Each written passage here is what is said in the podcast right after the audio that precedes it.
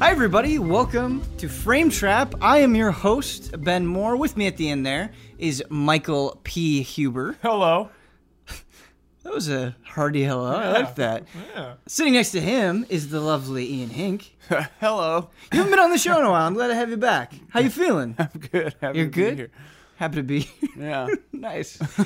uh, so, if you're not familiar with what Frame Trap is, this is a show where we get to spread our feelings about video games. We love them. Good. We got we got some anger on the show today. I think. Yeah. Uh, we don't always. Sometimes it's just love. Sometimes it's just feel good times. But we Yeah. got some anger. We got some things to express. Yeah. Uh, and so I'm excited for that. Before we get into the love, the hate, and everything in between, uh, I want to warm up the panel a little bit. Oh. Yeah. So I don't know if this will freak you guys out or not, but you know, before I record a frame trap on my hour and a half drive over here, I think about you guys and I think, what's a conversation I would like to have with them at the start of this show?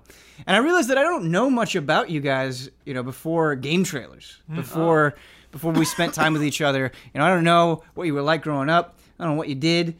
And I think of all of you very highly. I think you're all uh, very reasonable, intelligent, passionate people. Very talented. That is a word I would use to describe you. But I don't know what you were like. going, going. Yeah, you like this? You like buttering them up? I like this show. Yeah, yeah. Uh, so I want to know because just to give you an example, in high school, I was just kind of awful. Like I was just not a good student. I just caused havoc for the heck of it. I think we all did. Yeah. Yeah. High school, the high schoolers, they cause havoc. Yeah. Yeah. You- so Class clown for sure. that's Yeah. what I'm I'm getting to is is what were your formative years like? Were you a class clown?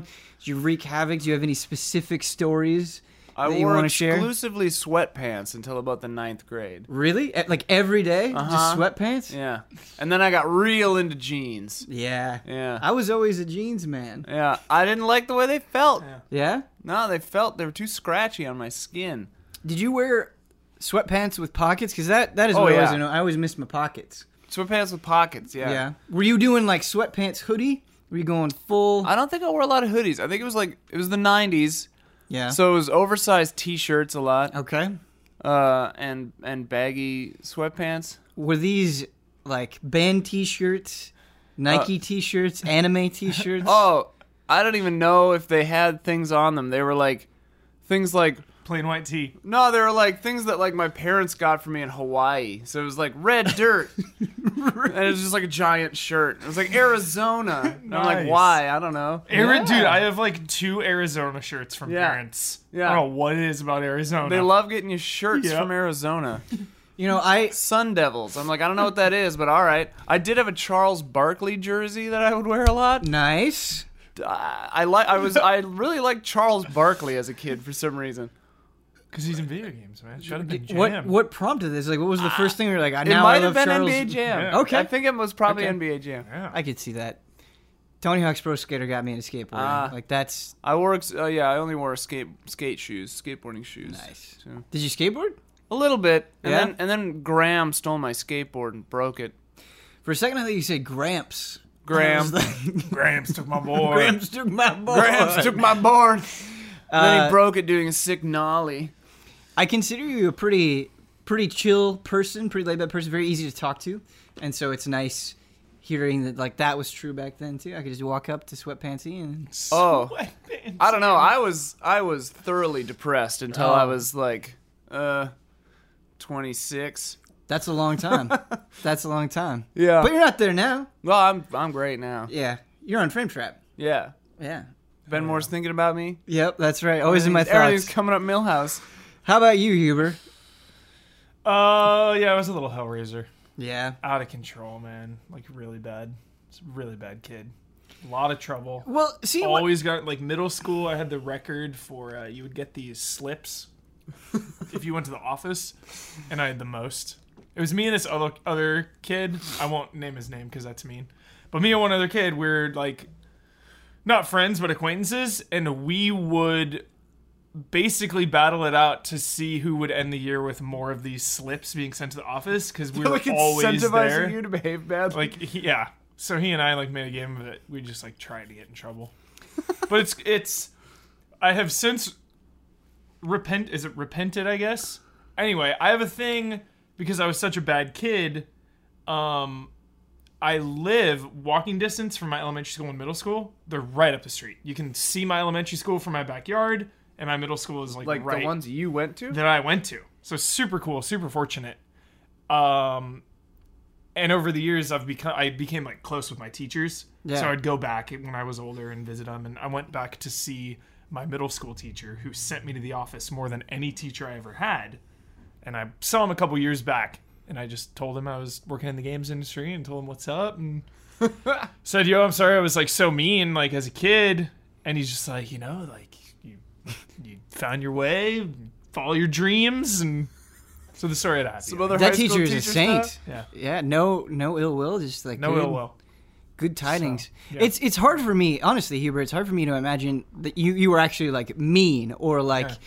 Upset Not mean, people. just like rambunctious. that I Okay, can that see. makes more that I sense. can Yes. see. Yeah, because wasn't you, mean, but like I would sit in the back of science class and throw sharpened pencils in the ceiling, like that kind of stuff.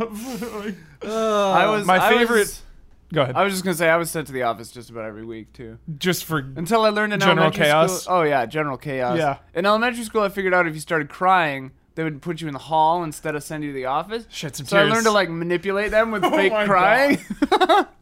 I got I was made to sit in the hallway in college one time. Oh my gosh, that's College? crazy. college. See, for me, it was I was after like, this brings me back. after freshman year of high school is when I cleaned it up. Uh, But freshman year, Brad loves these stories. If you ever if you ever had Brad on, ask him about my portable PlayStation. You remember the, remember the Yeah, yeah, PS One I had do. the screen? Yeah. I used to play Resident Evil in like keyboarding class. I would just like put it under the desk, and you're supposed to be ty- like typing, and I would just play Resident Evil or like the back of Spanish. I would play like Need for Speed or do you ever Resident Evil. do you ever have you know people that you've known for a long time? They say something and it, it, it makes too much sense. Yeah, you're like, yeah. so much sense that it like kind of makes you uncomfortable. Where like Huber saying, "Hey, my little PlayStation with a screen in the back of class, I was playing Resident Evil." It's Yep. like, oh, well, here we are. Yeah. It's like the setup to a joke about Michael Huber. Right. Huber. Right, It right. can't be true. So freshman year, high, high school, right? You get into like a little more trouble than Yeah. elementary school and middle school. It matters a little more because it's like serious time. Uh-huh. So I got in so much trouble in freshman year. I like had to like straighten up. And you straightened up, and that that continued throughout college. And Straightened out ever since. And I was just Yeah. quiet, quiet in the class. Would sit in the very front or the very back and just not really say a word. did you ever fall asleep? Uh, I sure I took some community because after high school I went to community college Mm-hmm. 1st before I transferred to San Francisco State. In community college, that's when I was like sleep in the back. Because you had to pass like the the basics, like the math and the science, and I was just like, ah, I hate this stuff. Because then when you get to like your good stuff in college, stuff you want to do, like journalism and stuff, Yeah, it was all about that. yeah. Like my favorite part of uh, San Francisco State, my favorite thing ever from school ever. San Francisco State, I worked on the paper. You had to do it for two semesters, and I got you. You would get assigned a different part of the city. I got transportation in San Francisco, and I crushed it. It's the, the thing I was the best at ever in in school. Like That's I'm not a awesome. very good student. I would get like B's and C's. Uh, but for for the transportation, I just crushed it Nice. and I was like friends with like the city people. Like I would go to like city hall, like town meetings, and like would have contacts. I could like call the head of transportation of San Francisco up and be like, "Hey, I just got some questions for an interview. Can I can I quote you?" Like, Ah, it's Huber fun. will slide you right in. Yeah. Yeah, yeah. super fun. Oh, Mikey. so Uh, jolly. I imagine them all calling you Mikey for some reason. no. Um, but Like Mr. Huber's, Huber. Huber's too fun to say. It's a Huber good- is too fun to say. We got a last lot of last names in the in the Easy Allies that are just too fun to say. Yeah. Bloodworth, Bosman, Huber, Yeah. Jones. Moore is not one of those. Like that's not. You can't. You can't. Because it's a word too. But I like Yeah. the double. Ben Moore. Ben Moore. You like the Ben Moore? You're I like a Shia LaBeouf. Yeah. Ben It's Moore. always Ben It's a Moore. weird. like it's a a, Tom weird thing to Cruise. say. It just in a name like, like, a, Tom Jack Cruise. Nicholson. Like a, Jack. there are like no good examples of human beings anymore to Hmm. use. But you're a good person, Hmm. and we like saying both of your names. Yeah. Yeah. Okay. Jack Nicholson. All right. Thanks, guys.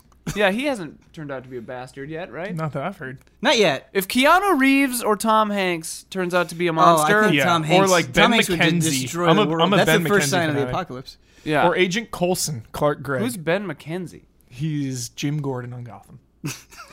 Oh, All right, let's get into the game. I'm glad that Who's was Ben McKenzie? It's like that was very low B tier actor. satisfying yeah, for yeah. me. Uh, hearing hearing about What about the you? year yourselves. Uh, give us a Well- nugget. give you a nugget. Uh, in okay, I'll give you. I'll go way back. Okay. I'll go to to Baby Ben. Uh, in fourth grade, uh, the, the teacher, like every other day or like every week, it was some inter like some frequent period of time, she would kept kept switching students who sat next to me because I would just talk to everybody. I just liked everybody. I just Yeah. talked to everybody and would strike up a conversations whether they were shy, whether they also couldn't stop talking. And I love my fourth grade teacher; she was amazing, but she just got so frustrated with me that I wouldn't shut up. Uh, that she threw an eraser at me Whoa. and that was like a story. It, it had caused an uproar in the classroom. Everybody laughed. But that was like a story that carried with me uh, throughout the years. And like she would come up to me and she'd be like, "Hey, I'm sorry, I threw that eraser at you like five years." People don't forget in Iowa, Oh man. yeah, no, no. No, they whatever you did back then, haunts you. it haunts you. Yep. Teacher slapped me with a f- stack of folders one time. That kind of sucked. That seems bad. Like the eraser was didn't Yeah, hurt. yeah, it was yeah, fine. Uh, but yeah, let's get into the games. Uh, so I was Shut up. talking. Ben Moore. Yeah, that was pretty much exactly that. I was talking about anger at the top of the show, and I, I feel like we had a very feel good moment. Now we can kind of segue Dive into the in. anger. Some anger, Um, you're angry, I'm angry, Yeah. but you're, you've played a lot more than I have, so I think you have a, a deeper well of anger Yeah. about Star Wars Battlefront 2. yeah. Hit Ri- me. Give me Star Wars all of it. Battlefront 2 has like set the new bar of insidious business practices. Why? Microtransactions slash loot boxes. A lot of The- games have those. Dude, the worst implementation I've ever seen in a video game. This is terrible. Now, I do want to preface the counter argument for this game, and, and I think the one that is going to be had the most is the free DLC. So this so Star Wars Battlefront 2 has already come out and they said all the DLC, all the maps coming out, all the heroes coming out, you get it for free. So the trade-off, eh, the the reason that is, is because of these loot boxes and these microtransactions. That's Well- where they're going to make their money. When they add new heroes, you still got to go through the loot b- uh, You box. still have to pay credits for these characters, Right. so that's the little yeah. the the, the fine print. So And honestly, I, I think if, if you're if you're talking about new stuff, if you're talking about maps versus Star Wars characters that you love, I think for most people, which one are you going to be more excited about? You're going to be more excited about the character, Exactly. because you can run around and use all its abilities. Yeah. So here is where it gets really slimy and really grimy and really dirty and really upsetting for what ha- to me has a pretty solid foundation for the game. I think it, I think it is an improvement over the first game, especially the way you become the heroes in the match. Like in the first Battlefront, there would be a power up on the map. Yeah. Yeah. So no one Just, even like, ca- floating there. yeah, no one cares about winning the match. They just want to get that power up. So you have seven people running around this power up. It was just sloppy and frantic in a Yeah. bad way. Yeah. Now it's like as you play and get kills and capture stuff and do well, you get points and you can spend the points. Like, Ah. all right, I'm gonna use my hero now. But anyway, these these these loot boxes, you unlock cards which can be equipped to your classes. Okay, so there's three types. This gets very confusing, so really bear with me. There's a lot going on. It's like math class there's three types of boxes there's the trooper crate the starfighter crate and the hero crate Yep. Trooper focuses on the four main classes because you're going to use them the most. The assault the officer the support and the heavy maybe one other one. The starfighter focuses on the planes and the heroes obviously focus on the heroes. Each one of those crates also has a random card that can be any of them and they also have crafting parts and credits that can be earned. So, when you open these, you get cards that just straight up make your characters stronger. Each card for everything has four tiers. Mm-hmm. Now, what they changed from the main game now, remember there was a huge uproar in the beta. Everyone is like, it's pay to win, it's pay to win. Right. They got to come out and say, no, but we changed it. All they changed, the only thing that's been changed here is that there's four levels of cards. The fourth level, the only way to get that now is to craft it. So my question is, the lower levels, how Yeah. substantial are is that? Is it like, hey, you're doing one percent more damage? A- is it? So, so for example, it's a big. It, the the first level is like the biggest bump, and hmm. that's really what you're getting when you come out of the gate and you spend a ton of money, right? Mm-hmm. Because there's four levels of say like a Darth Maul hero card, and it's like blasters do less damage to Darth Maul. Hmm. Period. Whoa. The first level, you're getting the most return. You're getting that 10% buff.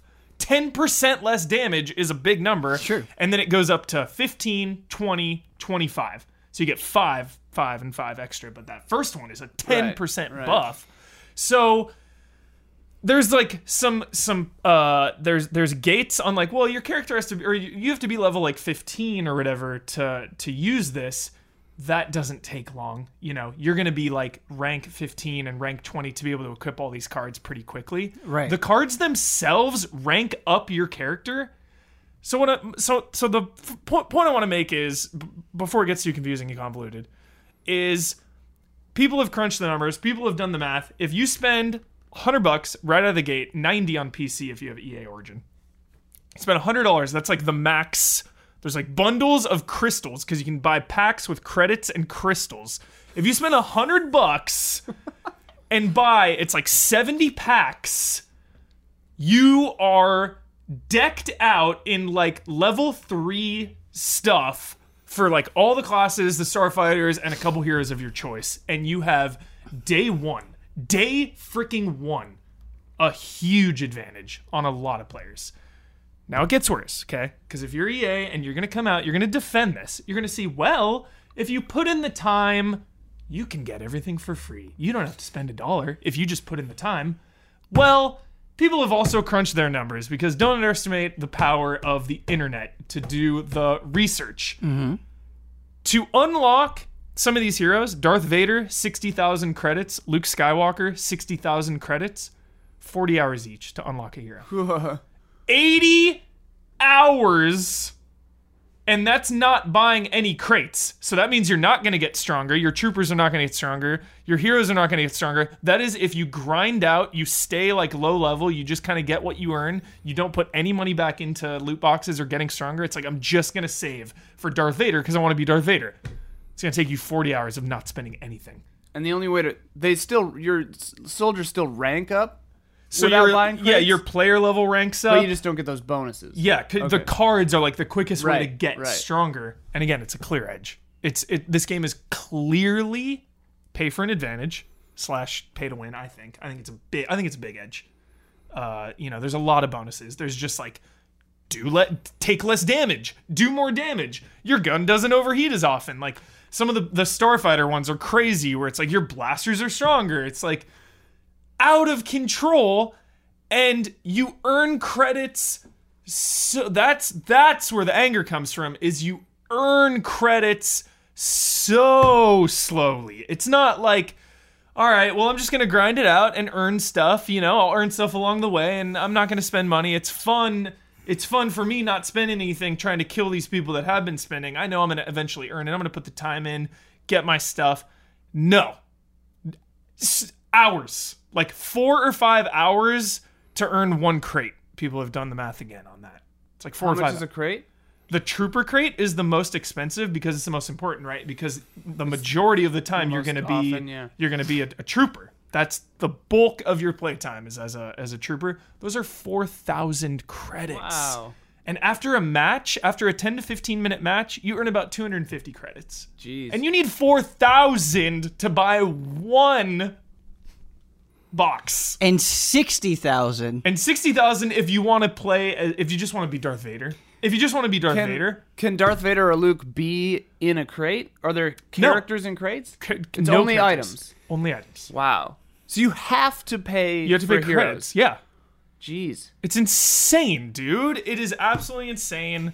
Uh, it's just cranked so f- hard, like a like a Las Vegas slot machine, where you really have no chance of winning. You basically have to know that you're gonna put your entire life into this game if you want to play as some of the the hero. Like all the OGs are locked. Like you can be Yoda and Han, but Vader, Luke, Chewbacca, Palpatine, and Leia. Leia Leia. Yep. are all locked. And inexcusably, I don't even want to play as this character, but the main character of the game, Iden Versio, the character that they made specifically for Battlefront 2, you can't even use in multiplayer. She's 20,000 credits. Pay up.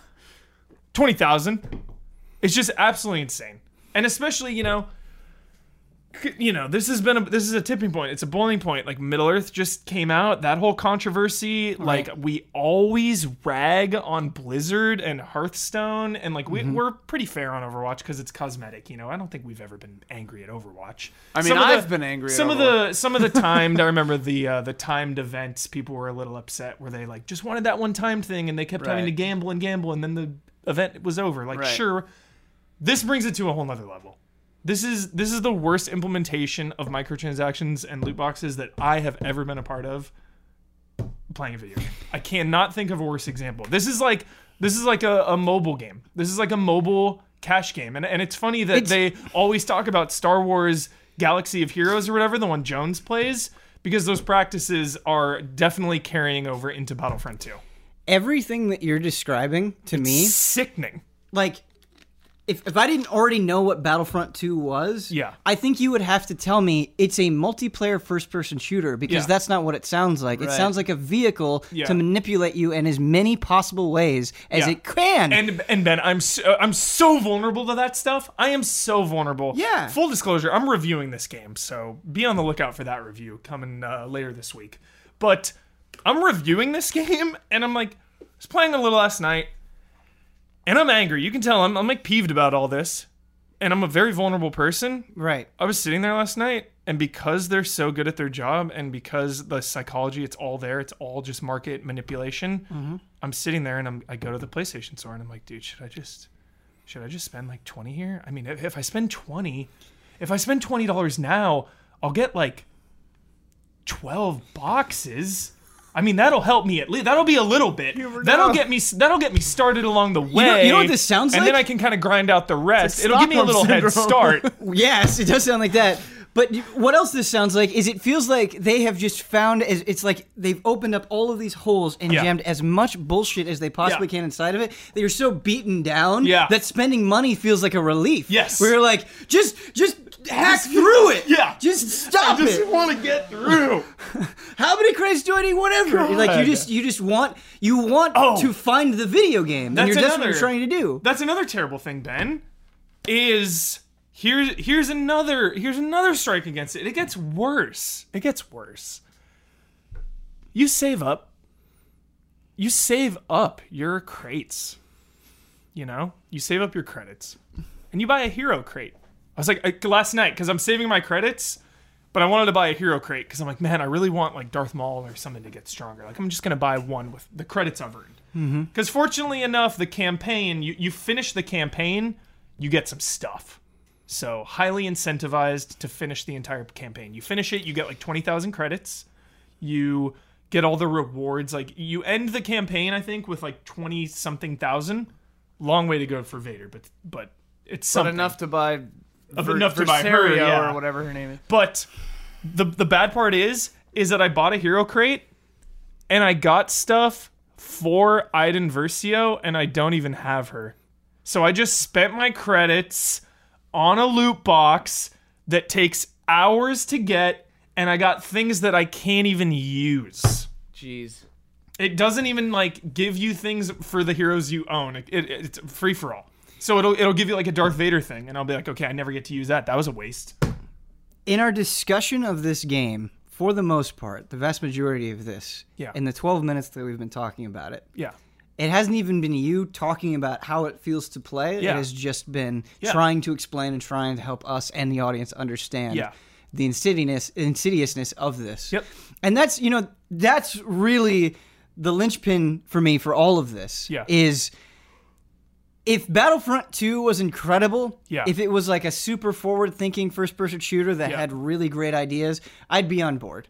And admittedly, I have not played the full retail release of the multiplayer, Yeah. But I played the beta. Yep. You got And it. And my first impression is it is a class based shooter yeah. where you can play as heroes sometimes, and that's mildly okay. Yeah.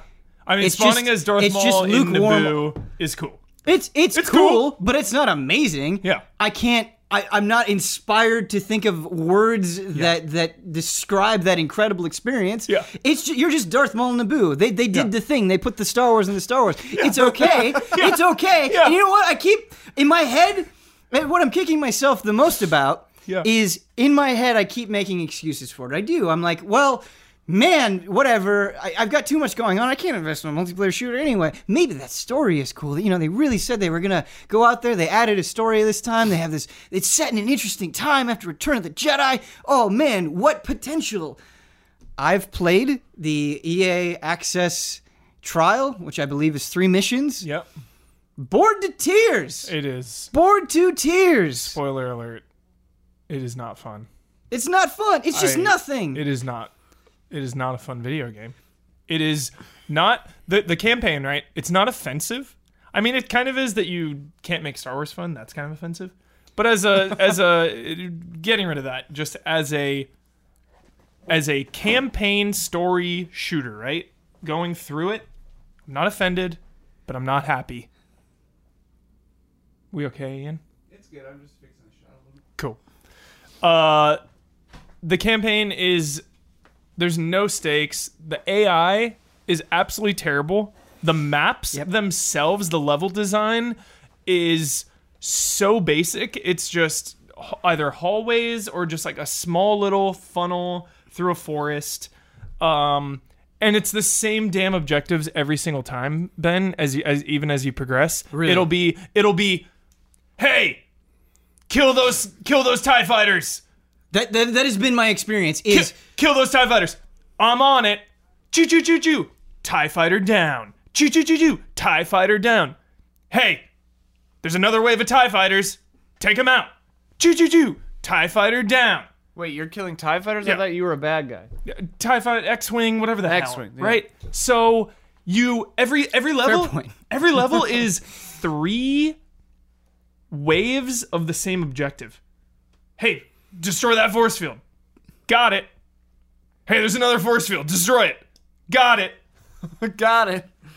just and the dialogue the dialogue is that bad. When you're going through this it's, it's I uh you mentioned the AI being bad. I want to to give you just in the three missions I played two examples of one like, that was slowly- constant and one that was like just hilariously awful that I have to bring it up is the AI will just stand out in the open all the time with no regard for their lives and sometimes just run straight at you Straight at pretty you. slowly. Yeah. Like it's very slow like th- running through molasses they're just slowly running at you it is the most basic, uninteresting shooting gallery Yeah. going through. Like you just turn off your mind and you point and shoot, and it never gets more complicated than that. Yeah. In the three missions that I've played, yeah again, got to. i mean there's only like 12 missions But so- based on what you're describing, it nothing doesn't really get changes. much better.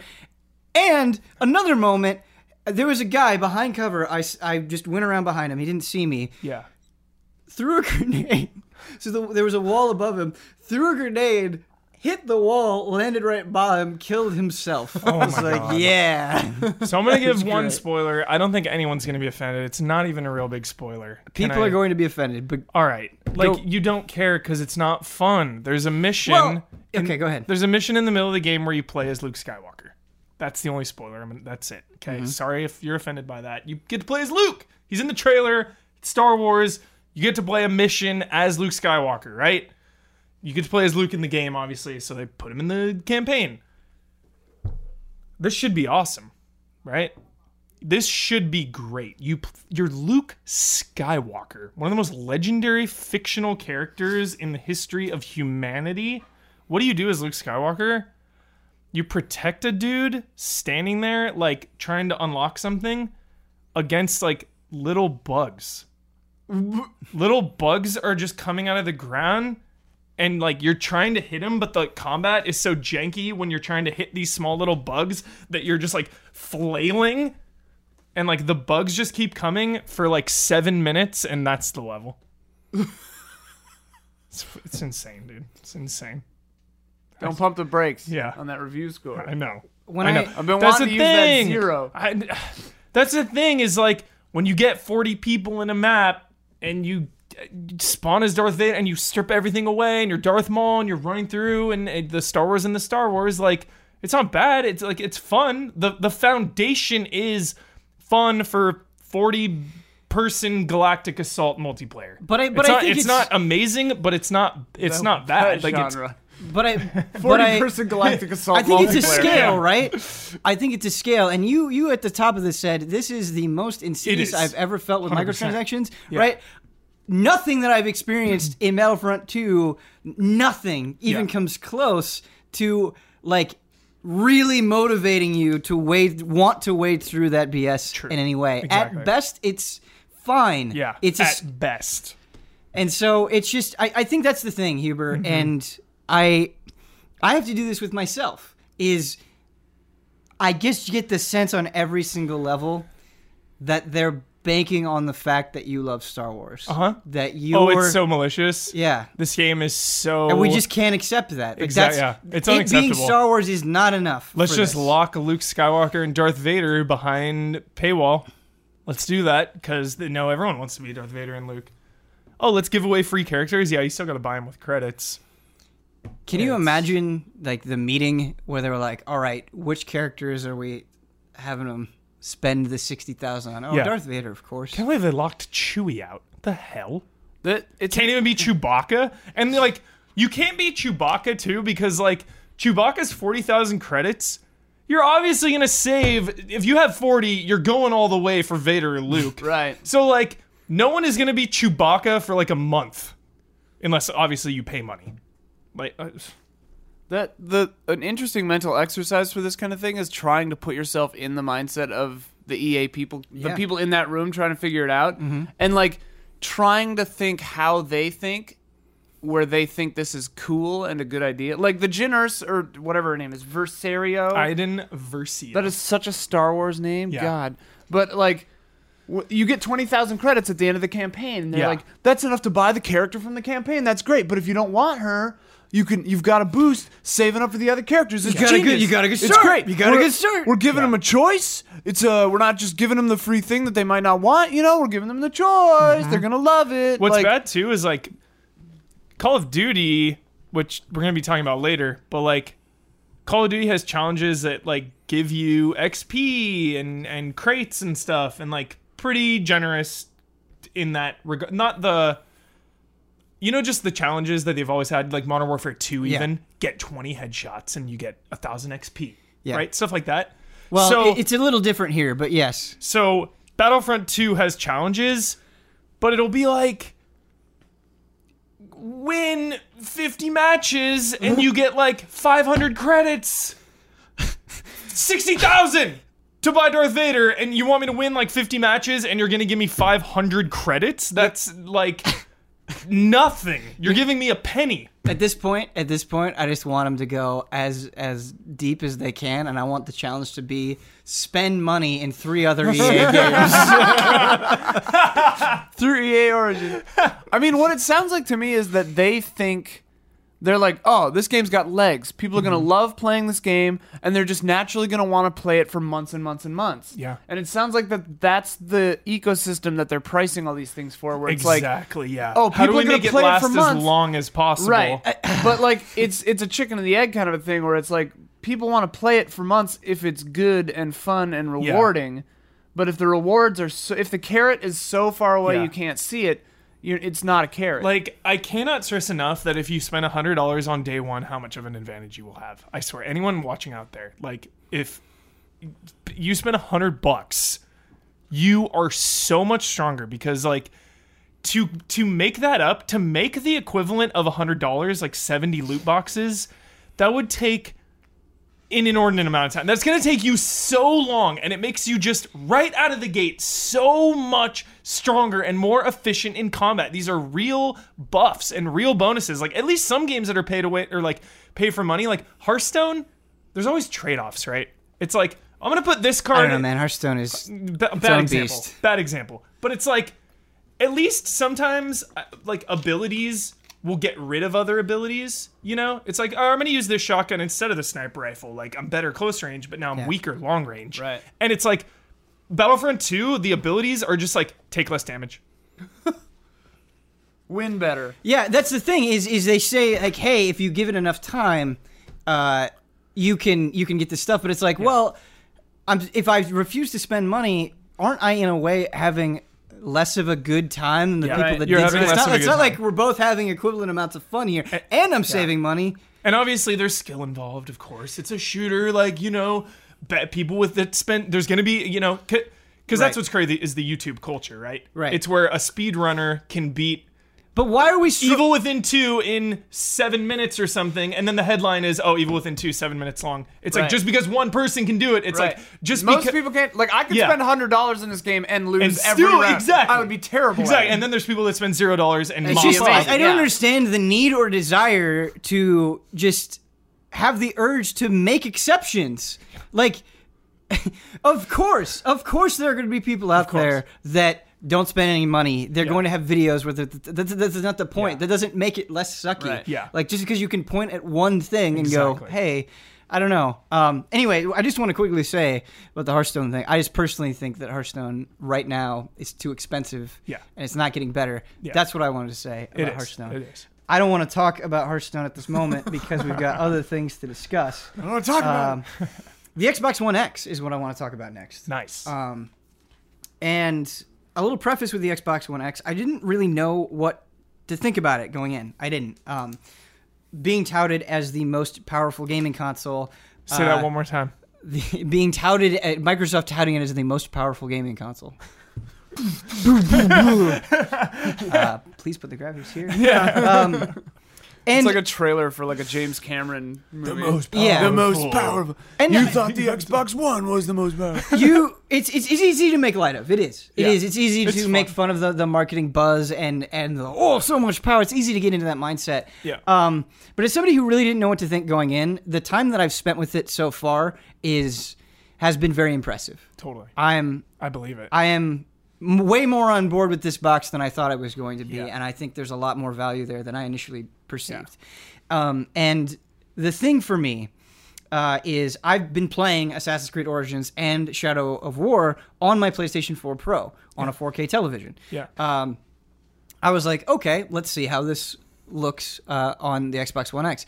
I expected it to be a slight bump, or that I would really have to strain myself to see it, or like boot one up and then immediately boot the other one up. Mm-hmm. No, that was not the that was not my experience with it. Uh, Yeah. with Assassin's Creed, and especially with Shadow of War, immediately apparent. Like immediately, like a huge, noticeable jump in Yeah. visual quality. I mean, I was just marveling, uh, walking around, being like, I, I can't believe how good this looks. Like this, Wow. this looks fantastic, and I and was that's very impressed. That's uh, I want to preface too that that is uh, those are specific cases because the developers took extra time Right. to optimize right, for and we're gonna get into that. Xbox One X, Right. whereas not every game will take advantage.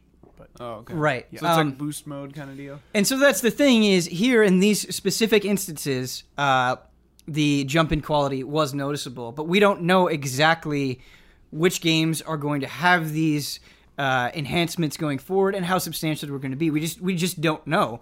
Uh, but in those specific cases, it looked really good. But the thing with the Xbox One X, um, just a couple of like hardware things that I want to comment on really specifically. It's nice that it doesn't have a power brick like the Yeah. Xbox One Oh. had. That's really nice. Also, extremely quiet. Uh, heard it's good dead form factor. silent. Yeah, it's it is. Yeah. It is. Wh- Whatever I'm running, like I was playing. Uh, It's liquid Horizon. cooled? Is that true? I It had some kind of new cooling, didn't it? I believe it is that. I'm not 100. I percent don't sure on remember that. 100 percent either. Yeah. But I can say, as Huber described, it is silent, and that's very nice because I was playing Horizon on my PlayStation 4 Pro, and that thing. It feels like it's making something inside Yeah. of it. Like, it's manufactured. It's so loud. I had It's to crazy. move my PlayStation 4 normal out of because I had a little like cubby under my like entertainment whatever console Mm-hmm. thing. I had to move it and put it on top because it was just getting playing NieR: Automata. It was just like Yeah. I was like, I'm I vacuuming? Right thing is loud. Um, and so there are a couple of perspectives that I want to bring into this Xbox One X conversation uh, that really shaped my opinion on it. Uh, and the first is that I, I got a message from somebody saying, "Hey, instead of getting a new PC, I got an Xbox One X because I feel like I'm getting you know dramatic enhancements to games." And I was thinking about it, and like five hundred dollars seems like a lot, but when you compare it relatively to a PC, uh, and like if you.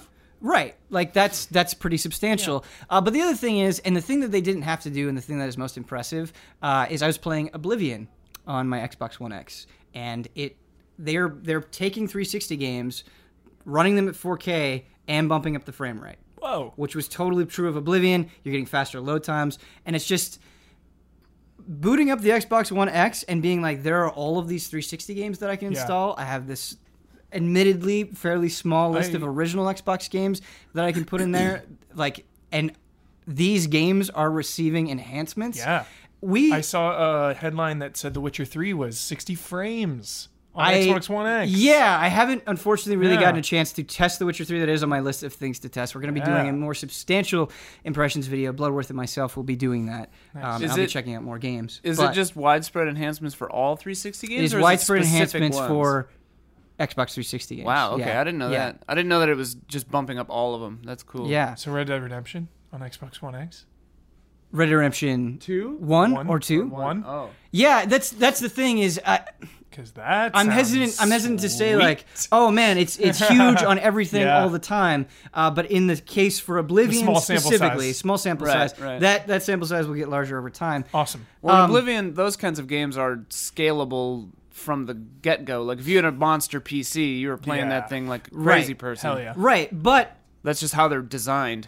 what leads me to a broader point is how Microsoft has been killing it in terms of value that you're getting for a box that you're purchasing. Like to me, it's way more impressive if like if you've invested in Xbox like I have. I booted up my Xbox One X and it's like, man, I've got like a hundred things that I can install. And things that I haven't just bought the last couple of years, but like the last 10 years. I've got Right. stuff that I can download on here. I've got a lot to play. And I think we live in an era where we've just come, not only gotten accustomed to paying for re-releases that offer any improvement whatsoever. So the fact that we're getting these improvements and they're free Right. is very, very nice. Yeah. Um, but we, yeah, we live in an era like like think about how stingy Sony is being with what you can play on your PS4 in comparison Right. to the Xbox, and I think that's really awesome. And I've uh, I've been trying out the Xbox Game Pass as well, which is another new initiative that they're doing, where it's like, hey, pay this fee, here are all these games you can play, and you look and it's like, hey, this is a, this is a nice list. You've got 360 games on here, you've got Xbox One games on here, you've got a couple of original Xbox games, and so it's just like you have this thing where there's a lot to play and they are receiving benefits. And a lot of the games that you can play on multiple platforms look the best here. And so i'm, I'm feeling way better about this machine um, than i did before. The problem is is i feel like all of this stuff that i'm describing is sort of like this this alley oop it's like tossing the ball high and you're waiting for that slam dunk and that slam dunk is this sweet gorgeous original game that does not exist Yep. I was that's just going to ask you about that. Do you think Right. it's enough? Yeah, and uh, when I I tweeted that I thought Assassin's Creed Origins looked gorgeous on the Xbox One, and, and people are like, "Hey, do you, do you think this is worth it?" And I I don't know. I, it depends on who you are and and what you're looking for. If you're somebody that really what you care about most is new, exciting, original games that you can't get anywhere else, like what is that? Like I've been Get a PC. yeah, get a PC. but I think, and the PC argument is a sound one. I think in, in like to this day, I still think the PC is the best platform. Right. I genuinely I mean, it just believe that. costs two to three to four times more. Right. It just there are some people that don't want anything to do with PC gaming. There are some people that believe it, it's prohibitively expensive. So I think when you relegate it to a console space, it depends on on what you want. And I've been playing a lot of Horizon. I have. Uh, I've been checking out the Frozen Wilds DLC, and Nice segue. and I was as I was playing Horizon, I thought to myself like this game has been so exciting, such a nice breath of fresh air. It is like it is like a new thing in a sea of sequels and a sea of like microtransaction BS. Like it's it's it's a really great idea with a world that I care about, with characters that I care about, and it's I can't get it on any other thing, and I can't think of a single 2017 Microsoft exclusive know. game. I didn't want to go I- there. I didn't want to go there. I didn't want to go down console. No, but we have to go Yeah, there. We have to go there. It's and it's not a it's not a console war. It's not a fanboyism. It's Right. like other than Forza, Yeah, there's just nothing. Well, Cuphead, And Cuphead. Cuphead, Cuphead, of course, you're right. of course. gue- I guess but really, you're right. Cuphead not, is is fair. there's not as much as the competitors are Right. offering in terms of new stuff. They've got the backwards stuff locked and loaded, which is incredible. I can't stress that enough. Like Right. all these games, like there's so many um there's so many just PS2 and PS3 and, and PS1 games that I always want to play, but it's it's harder. You know, Right. you gotta you gotta get out the old system, or you have to hope that they've released it on PS4 or PS3, Mm-hmm. and then you've got to buy it again if you haven't already bought it. Um, so all that's great, but it's 2017, and there's so many good new games, Right. And that I don't feel like that's where the focus is from Xbox. It's just a at it's the a same hard time- thing to reconcile. But then you Yeah. say, but then you say Assassin's Creed and Middle Earth, right, two of the biggest games of the year. right. But Oh, probably the best. probably not two of the best. Probably Right. not two of the best. I really like Assassin's Creed Origins. Yeah. I haven't had the chance to play Middle Earth yet. Yeah. But again, two huge releases, m- like pretty definitively play the best on Xbox One X, Yeah, which is something right there. It You know, is. that It's third- it's not nothing. And. I I know we've brought this up before, but the fact that you can play so many of these, you know, Microsoft games on either your Xbox or a PC, like I just Mm-hmm. it's it's hard for you to make an argument. I feel like where more options is a bad thing. Yeah. And I feel like that is really a, a shift in Microsoft's philosophy that I think they deserve to be commended on. Yes. Is they are giving people more options. And that's such a good analogy is the alley oop. They've they're there, man. They're there. They're They've there got in an so many open ways. hoop. Yeah. All they have to do is slam it down. That's Right. all they got to do. Right. Because this is the year uh, Uncharted Lost Legacy got me to buy into 4K HDR, and these last couple games that I've played with HDR have been like life affirming. Yeah, it's I'm not like out uh, like Call of Duty World War II with HDR. I tested the flamethrower on a Nazi with HDR and then on a regular 1080p TV, mm-hmm. and it was night and day. it is. It was a huge difference. And Xbox One X has true 4K, true HDR. It's all this stuff. It's got the, the 4K video player. So it's like the 4K machine, but it's like they don't have the Uncharted's or the Horizons or the even the Zelda and Mario. It's like they don't have that killer game, you know? it, it puts it in a tough position because I think it is absolutely a nice luxury Mm-hmm. where if if you care about games and you have extra money to spend, you can buy this thing and you can you can marvel at its power. And, and I, that it sounds like such a weird, gross thing to say, but it's true. Like you you will see games looking hella good on this. thing. Yes. and that is a nice luxury. It Yeah. really is. But I wish, I really wish there was a game that I could say where it's like, no, they have this game. It's so great. It's got so many great ideas. It looks phenomenal. It'll take you to this brand new world. Th- th- you just don't have that. And I, I do think you need that. And I think you need that, especially now, especially in this time where every couple of weeks we get on this show and we're amazed at the quality of games that we're getting. You want to be a part of that conversation. Yeah. Like this has been a momentous year, and you want to have plenty of names to throw up into that year as well. And so it is nice. It is a nice box. I don't Yeah. feel like it is necessary in the way that I want it to be, in the way that I think it, it could It very well be. to be. Yeah, absolutely. I just it's been years, man. Like you, you know, there's the internet memes, internet jokes, Gears, Halo, Forza. Like that that is that is it. I do There- feel there is bad. some truth to that. There's joke, some truth yeah. to that joke. You know, like feel- uh, that's why I loved Quantum Break so much because Right. it was this weird Microsoft exclude like it was such an Xbox game with the they were like so they were, they tried something, you know, the TV show and this Right. and that and it's like take more risks, take more chances. Like, give me more of that. Like, Scalebound getting canceled was a huge blow because that could have been one of those must-have games that you can only play on Xbox.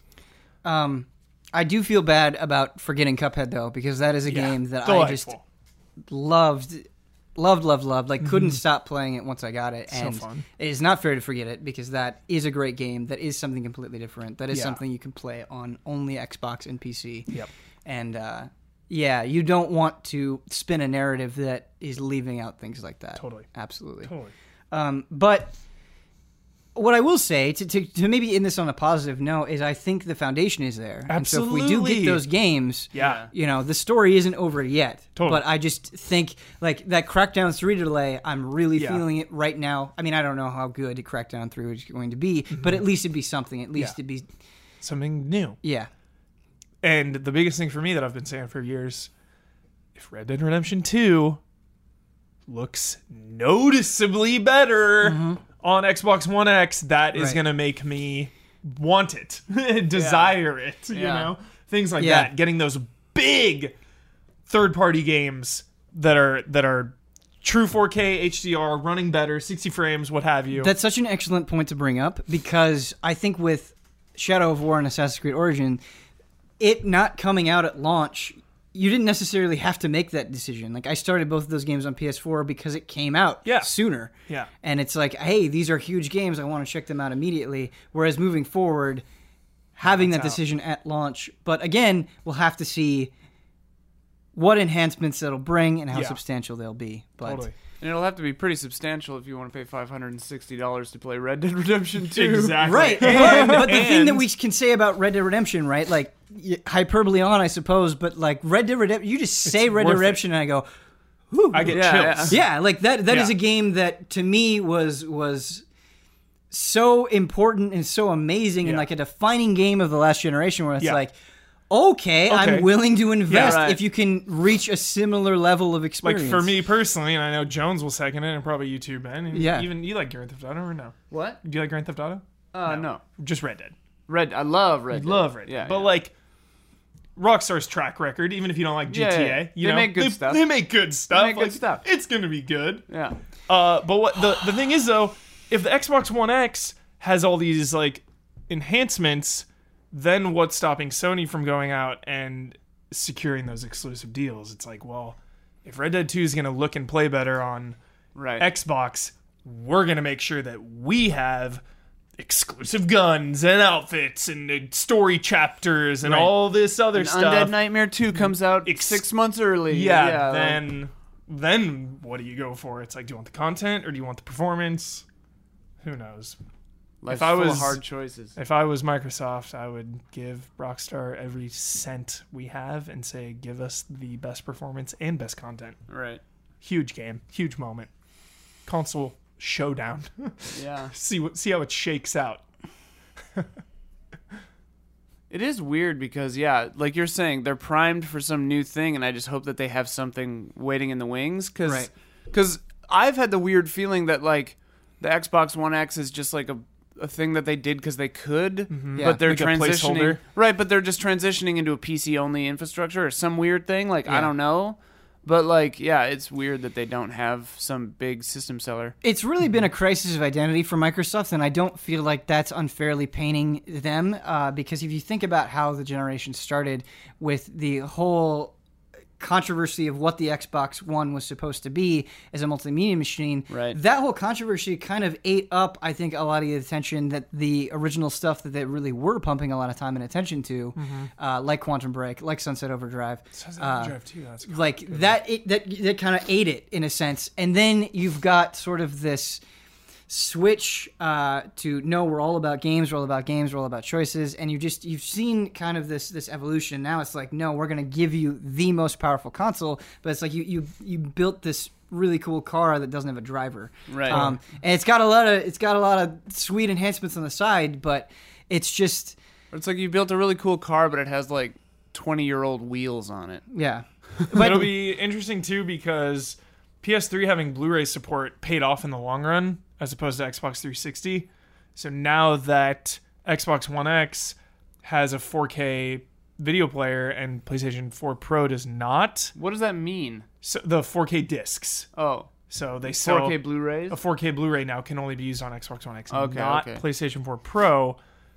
This is the year, from what I've seen, that 4K, 4K is going to start getting into a lot more houses. Yep. Uh, the Black Friday deals are absolutely insane. They're Right. giving 4K TVs away. Seriously, like $120 for a 4K TV. HDR for like 400 bucks. It's out of control. Right, and it's it's to So the point. it'll be it'll be interesting when more people have 4K TVs if they double down on 4K Blu-rays. Well, and it's weird though because we're going into like a diskless infrastructure. Like I was thinking about that. Like my laptop just doesn't have a disk drive on it. Mm-hmm. Like my my PC does not have a disk drive on it. Yeah. Like I don't. Besides my PS4, I have nothing in my house that can play discs. Yeah. My PS3, I guess, my old PS3. But like, I love the disc for like a couple key movies. you know? Right, Like I right. want the Blu-ray or the 4K Blu-ray of The Shining. Right. For that. You're gonna watch the game. audio and yeah, yeah. Fincher, Yeah. pop in the Blu-ray. Fincher pop in the Blu-ray. That Yeah. Criterion Yeah. collection. Yeah. but a very rare case. Yeah. But Fincher, good call. I was trying to do you a favor, but I wrote. Uh, I thought we were moving on to Horizon. Not yet. Yeah. Oh, so I that wrote down segue a number that's point. That The was a segue was there. perfect segue. Yeah, it's. So I'm sorry about that. I, I- just feel like we're getting close to the end of the year. It, we're getting to a point where I could reasonably ask you guys, "Hey, what are your favorite games of the year?" Yeah, I can And I, I feel Yeah, like yeah. a lot of what we're saying, uh, Microsoft is just not represented on that list for us in in a big way. And when they make a console that, from a design perspective, seems so smart and seems so forward thinking, Yeah. It, it's really a clip, crippling blow in a frustrating way. It's it's not in a, frustrating. like I want it. Like I'm not I'm not against it. Please give Right. it to Like, me. isn't I want to. Isn't that insane? It's 2017. It's Mm-hmm. one of the best years of all time for video games. And the Xbox One X comes out in 2017. Yep.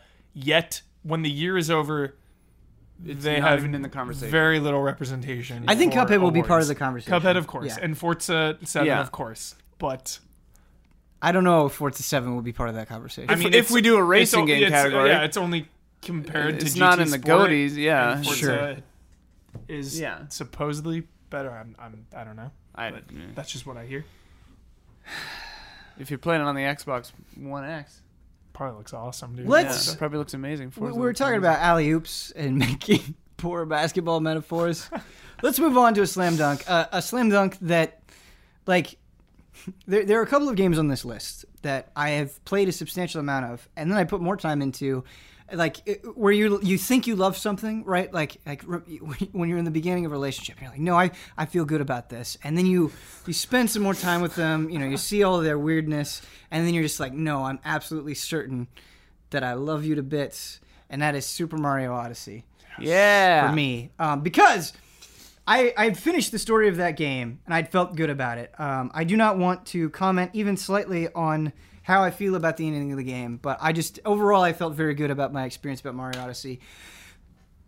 That game, th- I'm not even close. That game is so much stuff, and Yeah. all of it is so good. You go here, and they're like, "Hey, thanks for beating the game. We're gonna completely change around Yeah. this world. We're gonna give you a whole bunch more stuff to collect. We're gonna put all these characters in- all over the place. Yeah. Have a good time. Do you want to feel good? Maybe Yeah. play this game. That's how Super Here's, Mario. here's two times as many moons you can go get. Yeah. I'm not even close, and I think I think when you hear the number of moons, it's easy to get discouraged. But the moons that I'm chasing after now, like not, of course, not all of them are winners. Because remember, people were concerned about how many shrines there were. Right. Right. Same thing, Ben. Right, but it's not. It's a non-issue. It's, it's a, a non-issue. non-issue. The- I'm going through these worlds, just combing every corner and love. Like they, they're still throwing in completely new mechanics that I've never seen. Yeah. it's amazing. There are new gameplay moments that happen Yeah. after you've beaten the game and still been playing for a few. The nice thing that there are so many moons is that you don't have to. If there's a moon that's getting annoying, you just stop trying to get it at that moment. Right. You don't have to feel bad about it. You're Right. like, I'll get a different moon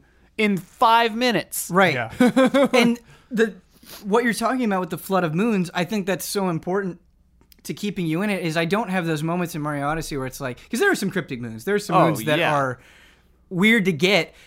There are also plenty of moons where it's like, oh, I sneezed and there it is. And Right. I think it is easy to view that as a negative, but by having so many moons that cross the whole spectrum of difficulty. From the most casual and easy to Yeah. very challenging. Right, but you're getting pleased in all areas all the time. Like it's always happening. Like you Mm-hmm. Yeah.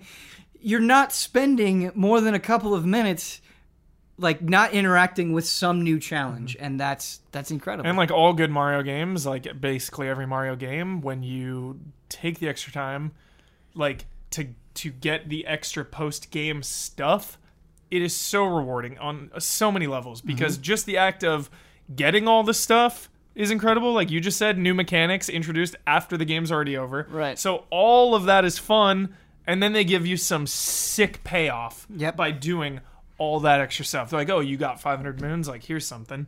Right. So cool. That's that's I don't know if I actually said that, but like there are so many moons, but you don't need to get all of them to unlock some of the later Yeah. unlockable stuff. You Yeah. just need to get like like I'm almost there and I haven't even been like trying that hard. right. Like I need like 60 more and I've unlocked everything. And it's Yeah. like, okay, and there are hundreds more moons. Yeah. But if you do get 999, you also get something. Yeah. Right. It's crazy. And we we uh, talked a lot uh, with Battlefront 2 about rewards and uh, it- Or it- lack thereof. I think I think it's something that when you describe it in words, it sounds so whatever or not a huge point of praise. But the outfits that you get from Mario are so exquisitely done in this video game Yeah. because again like we were talking about with the moons there's that wide range you can go and you can just buy some for a couple of hundred coins and those are really cool Yeah. you kind of just get some on the low end uh, with the unique world currency, and those are cool. Uh, you unlock more at the end of the game by getting more moons, and those are fantastic. Yeah. Uh, and, And then, then, and then Ben, remember when we were talking about the the gold coins, the money? yeah, You can just keep buying moons, You just can so it makes moons. gold coins Right. super valuable post game And because you want to keep buying moon, moon, Right. moon, moon, a really sick, super expensive coin outfit that I really want, and am slowly chipping away at. Yep. And it's it's it's turned coins, which let's be real, have been kind of meaningless Yeah. in a lot of Mario games of late. It's it's made me excited to go get coins. As it like not as excited as I am for getting moons, but Yeah. like You definitely like Pick them up. whereas previously you would not walk 3 feet to the right to get coins. Now I'll you do. those. Right, right. But I think that's important. I think that that changes how you feel about the environment that you're walking around in. Right. And I think it, I think it is easy to not experience much of this game and go, it, there's there's just too much. I think that is an easy criticism for your mind to latch onto. Mm-hmm. But when you really suck Mario Odyssey dry for all it has, you realize how densely packed it is in a meaningful way. Yep. And that is Yeah. astoundingly impressive. There's as much as you want there to be. right. Yes. Like- and it's as hard as you want it to. It's it's Right. uh, Mario is just perfection for everyone. I heard I heard a lot of criticisms from reviews and stuff out of the gate where it's like it's way too easy and I'm like clearly you didn't play some of this insane late game stuff. There there are some of these like weird uh tube puzzle things that you go into later where like you got to do like moves Yeah. to get to the final moon and like if you die you start the entire room over again and it kind of sucks it's so hard Yeah. but it's like it that's there if you want it to be there that is there hard mario is in this game a Yeah. lot and man I agree with everything that you said completely. I do think there is fair criticism to Lobby that maybe they could sprinkle that stuff in a little bit more. the main game is very easy The main game is very easy, and that's that's okay. I'm okay Yeah. with the main game being easy. I think there was a point to the main game being easy. I understand that. Yeah. I'm just saying you Sprinkle could it. you could sprinkle it. You could sprinkle it in a way that wouldn't hurt people who need it to be easy at that point. there's there's an also- absence of the really hard side challenges during most of the main game Yes. that then suddenly emerges after you've beaten the mm-hmm. game Right. And a in lot of it way. emerges. that i think you yeah they could have sprinkled them in optionally during the main campaign and Yeah. you could have just sprinkled one ghost house in, just one.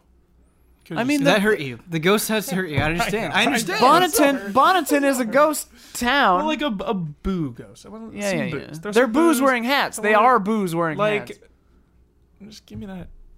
Give me the ghost Ghost- house. Yeah, I mean, I, I was missing the ghost house. too. DLC, honestly, baby. like DLC. It hurts so bad because Odyssey's so good, and you have the the Cappy, and Cappy's probably never gonna return. And it's like I wanted to go through a ghost house with Cappy oh yeah. and how that plays differently than past Mario's. You know what I mean? It's not just like I want to play a ghost house because I love the ghost house. It's like I want to play a ghost house in Odyssey. Throw in the hat. But can you imagine? Can you imagine? You're in a ghost house with Cappy, and you throw Cappy to try to possess a ghost.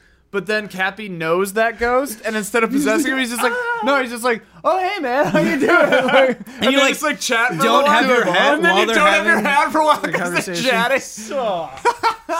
In in absence of the ghost house, though, I will say from a from a visual variety and design standpoint, Oh, yeah. like the Luncheon Kingdom on every level, Yeah. like it, it it just looks amazing. Yeah. This this this neon splash of love, Yes. like everything that you're exploring is amazing. Why does the Wooded Kingdom have one of the best tracks of the year? Oh Why is that Oh, track yeah, that music so is- infectiously good? Yeah. You, I discovered a secret thing in in the woods. I probably didn't. Darkroot. I'll just say Darkroot Basin. That's all I'll say. Oh My God. What? I can't. Just just try falling. okay. Oh my God. Oh Um, man. dude. Yeah. Well, I it's gotta go great. right now. It's great. Um, but yeah, like, and uh, And talk I'm- about like different different gameplay mechanics that they introduce with the different possessions. Like, some of these are good enough to be their own game. Yep. Yeah. Sometimes the little like The bullet water bill. spraying, the bullet bill, Yeah. the, no, the, water lava, spraying one is like The lava, the up water there. spraying one. I'm like, I would play a game Yes, where this is yes. how you control your So guy. For context, audience, you're this little squid thing in this bubble of water, Oh my and you gosh, can yeah. jet forward Yeah, and upward, and up. but you consume water to do that. So you have to touch water periodically to recharge yourself. And I'm it's like, just brilliant. I'm just like, this is really good. it's just Yeah. fun. This is a good mechanic. The, the around. lava boys is are fun. The lava little boys are great. Yep. Jumping up and down in the lava. Yep. I'm just like, when I realized, I'm like, oh, yeah, okay. Like there are times where like you possess like a tree or a rock, and you're just like, okay, Yep. I'm doing this now. I feel like such a spoiled brat for complaining about the ghost house because like there's some stuff that Odyssey gives you that is Yeah. beyond Yeah. my wildest dreams. yeah. In which other Mario game do you play as a T Rex? like, exactly. Yep. Oh man, the late game stuff you can do. Oh man. Just speaking of the T Rex, though, like that is something they could have gone for an easy one with the T Rex, where you kind of work and then you're like, oh, there it is, and you go and you get the T Rex and you smash the box and get the moon. And you're like, wow, thank you Mario Odyssey for that cool moment. They could have just stopped there Right. and would have been fine, but. They uh, they take that idea, they take that concept and apply it in so many different ways in this small little kingdom like they just they just use it for all that it's worth every time in every kingdom and that's And like it's great they it's shake a good game they shake things up late later too, where it's like, oh, okay, I thought this was the only way you were going to use the T Rex, and then in later things that happen, you're just like, okay, I didn't see this coming. Yeah. Like, all right, sweet. i thought we were done with that right. i guess thought, we're not I thought we'd plumbed the depths of the T Rex, but we have not. Yeah, that's a great game.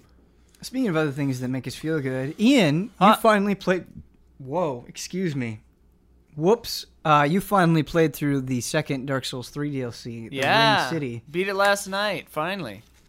Uh, which is weird because Praise the sun. Yeah, Omar saw me playing it. He's like, "There's new stuff for that," and I'm like, "No, I'm just finally finishing this DLC." Yeah, I He's like, haven't- "You didn't play it the second it came out." I'm Praise like, "I sun. did," but then it's 2017 Right. and like 30 Overloaded. games right came out. right now i'm not alive Like yeah. Persona 5 or something came out right after that, and I was like, "Well, here we go." Um, but yeah, man, it was good. It was good. There were parts of it that were like punishing in ways that Dark Souls isn't normally punishing, where it's like these things just kill you over and over again, and you're trying to go through them, like trying to just get to the next place. Is that like flying things? that That, definitely shoot things at you? sounds- Was that the, part one the or part two? archers, Yep. uh, the ghost archers and stuff The like that. ghost And I'm just like, and I'm just like, you know what? I get, I like it from a lore standpoint. Like, I beat it and then immediately watched three VaatiVidya videos Nice. before It's going to sleep. like the ritual, That's right? the thing. Yeah. It's like, okay, I think I understood what was happening, and then I watched those videos. It's like, okay, now I actually understood what was happening.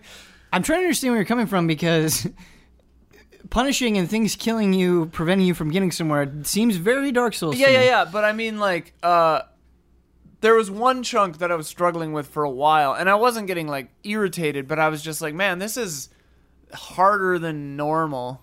which is kind of good, I guess. Like it's Hmm. But not is it harder in a different way? It was harder in a different way, where it's like it's like you get to the end of this huge gauntlet, and if you screw up at all, you're dead. Mm-hmm. Um, talking about kind of a different place than the archers right now, but like, uh, and it's just a long time between bonfires, you know, which is normal. And then you, get, the, then the funny thing, classic Dark Souls is once you've gotten through it, then it seems like a cakewalk later. Mm-hmm. So it's just like whatever. I love it. I don't know. I love it. And the bosses are really good. The final boss is, I think, really underrated and, and Wow. one of the How have I not played best this? boss fights it's in a cool Souls. fight. What am Well, doing with and my life? the it, it it kind of felt like a greatest hits. Um, like here's all it, it. It was basically like, and I think this might actually just be true, but it's just like here's all of Miyazaki's favorite things from the Souls series. Let's do one of each in the whole DLC, Yeah. and then just be so, done. So a dragon's in there. There's a You- dragon. There is a very, very good dragon in there. Yep. There is a very cool Demon's Souls um, kind of throwback in there. That's very neat. And the the final boss is just like Straight up, classic tragic, one-on-one, yeah. classic tragedy backstory. you feel bad The- for Yeah. him as you're fighting Yep. him. Is there like chanting during the boss fight? I don't remember what the music I think it's like was. really slow, but then it picks up. Yeah. it starts slow. But it's it's one of those boss fights where it's kind of like you're you're fighting him and you're like, do you want me to win? I think you might want me to win, like the character, you know, not by making it easy, but just like lore wise, it's like you mm-hmm. want me to kill you, don't you?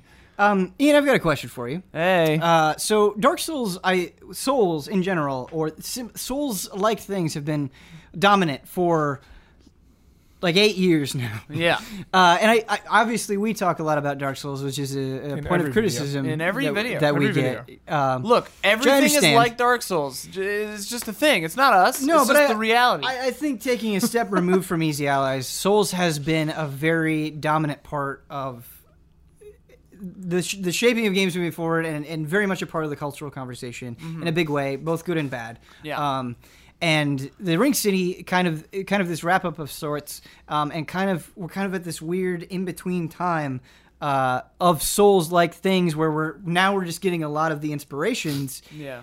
finishing this, how did you feel? Did you feel a sense of, of closure, of, of wanting to move on? Did you want more? Did you immediately miss it? Like, what was happening with you? Um, I at first my kind of initial reaction was that was cool. Oh, there's not a cutscene. Okay. Oh, I must have to go do this. And then I went and did that, and I'm like, oh, that's really cool. And then I was like, okay, yeah, that makes sense. And then having watched the VaatiVidya like story videos about it, Yeah. um, it solidified kind of my feeling that yes, this is a good ending to the series. It's definitely a weird ending and where one that you don't necessarily like. I'm like, wow, yeah, they just wrote this and that's the lore and like who would have guessed that this thing from Dark Souls 1 would end up being the really most important stuff. Uh is interesting, you know, like paintings being I could say that without spoiling it. Like paintings being as important as they are w isn't something I would have guessed um going into Dark Souls 3. But, you know, you learn about furtive pygmies, you learn things, like it's great. It's very cool. Painted worlds, baby. Painted worlds. The, uh, The relationship between Gwyn and like other characters, it's very cool. Nioh just recently came out on PC, and Ne- Nioh is a game that I think very highly of. Yeah. Uh, in a lot of ways, I, I still think want to finish Nioh. I never finished it. I think mechanically it's it's very sound. Um, I think it's it's level design and the monsters, even though there's not enough of them, are very interesting. I like the way that they engage you in fights. Yeah. Um, I like the variety of weapons. I like how all of them feel. But the thing that it's missing, despite I think being kind of the best imitator of the Soul style, Yeah. is is that absorbing sense of mystery where uh, it it emphasizes feeling over over everything else. Right. Like the the it, I I never had that moment in Nioh in the same way where in, in some of these Souls games and in Bloodborne where I was just at a new place and completely in awe at what it was presenting in me Right. because your mind is racing with the implications. Like there's obviously a very crucial moment in Bloodborne where everything kind of turns Yeah, on its yeah, head yeah, and it just I didn't have that uh, in any of the Souls imitators and I feel like that's kind of what they miss. The Souls games are maybe uh, unique. Certainly, they do them, in my opinion, be- best. Maybe where like a huge important story beat is just kind of like a vibe that you're getting, Mm-hmm. and you're like, you find out later, like, yeah, that weird vibe you had was like the most important plot point. You just have to watch four hours of internet videos to figure it out, Yeah. and then you're like, what? Like that corpse on the wall is like this most important. But the, the, the importance for me is when I go and I seek out those videos, it's because I feel that desire to know more Right. rather than I have to in Right. order to like get any to. enjoyment out of this. and that's Yeah. that's the important thing is like because I, I know a lot of people don't like that Mm-hmm. and i fully understand that like yeah that makes sense like nioh is is a souls like combat game that's telling a straight story with cutscenes and talking right. and that's not bad that's Mm-hmm. great it's it's just not what souls it's not what miyazaki is doing But I- and no, like nothing is i don't think any i prefer that just because i find it interesting but Right. it's not better or worse Yeah, I mean, I, I prefer that that sort of mystery that we were talking about too. But I will say the ending of Nioh gets so batshit insane that I was like, "This is this is so deeply dumb and so oh, amazing. Oh, really? Like it's just it's just kind of a joy to watch." I never watch finished it because like you guys and a few other people were just kind of like, yeah, you've already basically seen everything the game's gonna throw. I, I think that is the thing is is there's this this weariness that you get a little bit at the end of Nioh where you you sort of feel like it's run out of the bulk of its tricks. Right. Not that there aren't cool things that happen until the end of the game, but it definitely needed some some more enemies, a few more surprises. Did any of us play the DLC? of Not yet. No, I haven't. No, either. before we have go to conversations, I want to I wanna I want jump to in. try to play it. and you can like ghost costume as a lady now, so I'm into that. Nice. I gotta try that out. It's very nice. Don't know if you need the DLC to do that or if you just can do That. I have no idea. I I, only put a couple hours in. Yeah. to Nioh. That's so weird to me. I know. Well, because everyone was not too hot on it, Right. And there's so much this It's year. a great game. You know, when I heard like it's, because that's the thing is like with Souls, it's so stressful, mm-hmm. but so rewarding and Right. worth it, and so Yeah. freaking good. Whereas Nioh, I just kept hearing like, oh, it kind of runs out of steam. You know, I wasn't big on so much loot and the fact that the levels were levels. It wasn't just big I, interconnect. yeah, but I think there was just like more negative in the air than positive, Sure. and there's so many what- obligations I I, mean, had otherwise. It's Dark Souls Onimusha. I though. I know. Huber, I get you. I want to go I back think, to it. I think a, a lot of those criticisms are totally valid, and I don't want to hand wave those away. Yeah. But as, as somebody who finished the main game of Nioh, Yeah. I think there's so much goodness in there that even if you just play for 20 hours and you're like, wow, that was really cool, and Yeah. then you drop Yeah. it, that's still a pretty good 20 hours. Totally. That's, that's I should go back. yeah. I, put a you couple should hours give it in, a I shot. really liked it. Like Yeah. you should you should keep going until you're done with it. yeah. That's kind of what I. It, did. I, I like the hitting things with keychain. melee weapons like Nioh wins my award for it wins whatever category. It's got a really is. good axe, Yes. but it's the one game where like it feel it doesn't feel wrong to use the axe, but it feels right to use a sword. Man, I know? I use the I hell out of that axe. axe, I and it's so between good. It's so good. The axe is the boss killer, and the swords are everybody else. Nice. when you great. Huber, I know you're right with the katana. Yeah. I, I, I understand what you're saying, but when you're flipping around with that axe, it Hell also yeah. feels really good. Whirlwind. The guns feel really good. The bows feel really good. Reading your enemies in Nioh is very good. Like there there are moments where it felt like real fighting because your enemy changes stance and then you change stance to re- to like repel that. And So the, cool. the Ki Pulse that I love that. that little love that flourish mechanic. at- Yeah, after the end of a dodge or, or an attack, like Mm-hmm. it just oh it feels good getting those. feels But good. man, my head got so messed up between Souls and Nioh button. Oh yeah, because I'm using the face buttons instead of the shoulder buttons, I was like, "What's happening?" I've When I hopping around between like Assassin's Creed Shadow of War and Horizon. Oh yeah, Yeah. Like, what am I Button doing? confusion. Yeah. I definitely had like a Nioh moment in Dark Souls last night where I used Estus instead of attacking because just Nioh got in there for a second. I don't feel know. like every time I take a break from Souls and then and jump back into Souls, like without fail, almost immediately I will accidentally drink a fl- Estus. Oh, yeah, yeah. every time. yeah.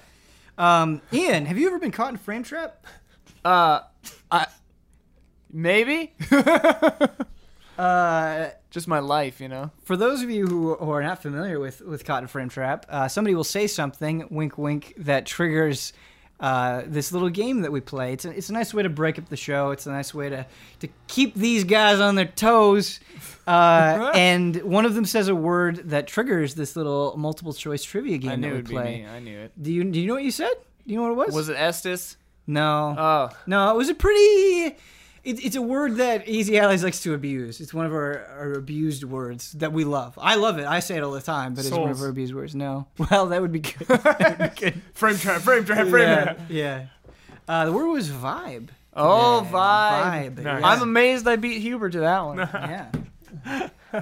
Good vibes. Um, Vibes. So when we say this forbidden word, demons transport us into a hellish realm, but we do receive a little bit of protection from uh, our sponsors, and we've got the most sponsors that we've ever had today. We've got two new ones, which is really cool and exciting, um, and they're gonna be they're gonna be helping us out today in this caught in frame trap. Are these real? Yeah, these are real. Wow. These are real. they were fake sponsors. Oh, I was looking. I was looking up Oh, at the. don't don't look at the I'm answers. No, I didn't look You at the can't look- answers. okay, I just right. looked at the the headlines of one of them, and I was like, they're like big, huge brands. I was like, what? Oh yeah, yeah. We'll, like, we'll get there. We'll get there. Don't Are look at that. Don't look at that. Um, our first sponsor today is Our Ghosts of War. It's a first-person shooter. Uh, it's a first-person, excuse me, World War II experience that redefines the survival genre, launching with an unrelenting 16-kilometer environment and featuring an innovative multinational warfare system foraging, hunting, salvaging, bunker building, NPC and resource management, and a deeply customizable job system, your strategic and survival prowess will empower you and your brothers in arms to battle toward multiple paths of victory. Our Ghosts of War is more than just another survival game. It's a love letter to World War II and survival fans alike. Follow the development of the project on Twitter at Our Ghosts of War for daily updates.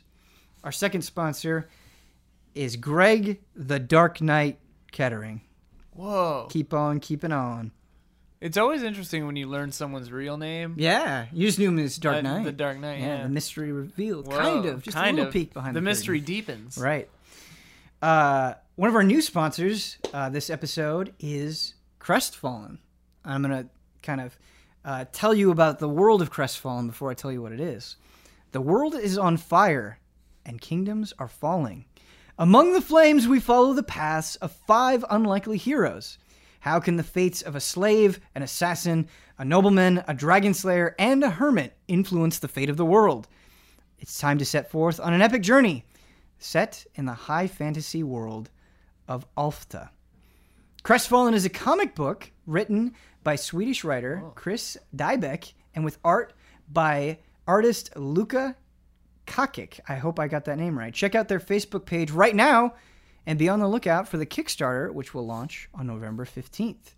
Uh, this comic book they wanted me to mention uh, is done in an old school way. The art is drawn on paper and it's not digital art. So I Oh. thought that was that was a really cool thing. And I think yeah, the fantasy world of of Crestfallen sounds pretty intriguing. So hopefully you'll check that out. And our final sponsor of the day uh, insi- decided to uh, incorporate the frame trap lore into the description. the Lords of Yonder, with permission by the demons of the frame trap dimension, would like to share with you a glimpse into another universe. A strange, unthinkable dimension where Sega never stopped making consoles. And there was never a bad Sonic game. If this is a world you'd like to live in, even for a moment, mm-hmm. please listen to Elsewhere Presents Sonic the Podcast, just for fans. And join host Griff Newcastle and his guests as he embarks on the psycho spiritual journey that is loving Sonic. Simply search Elsewhere on the podcast app or go to elsewhereshows.com where you can also see pixel art from the games of this other world. Uh, and so, for uh, this podcast, Sonic the for Elsewhere presents Sonic the podcast. I'll be showing some pixel art right now, and I didn't mention this during the Crestfallen part, but I'll also be showing some Crestfallen art uh, when I'm reading that. So check that out. Get little little visual aids. Yeah. And now it's time for the game. Okay. I have five multiple choice questions here, each with three possible answers A, B, and C. Uh, now, you must listen to all three options completely. And we've had problems with this in the past. You must listen to all three options completely before answering. And if you want to answer, you have to whisper Hotake into the mic I will acknowledge you, and then you will give your answer. The first person to whisper Hotake does it. Now, if you are successful in getting the most number of questions right, you have the privilege of breaking us out of the frame trap. Okay. The topic for this little quiz is video game product tie-ins.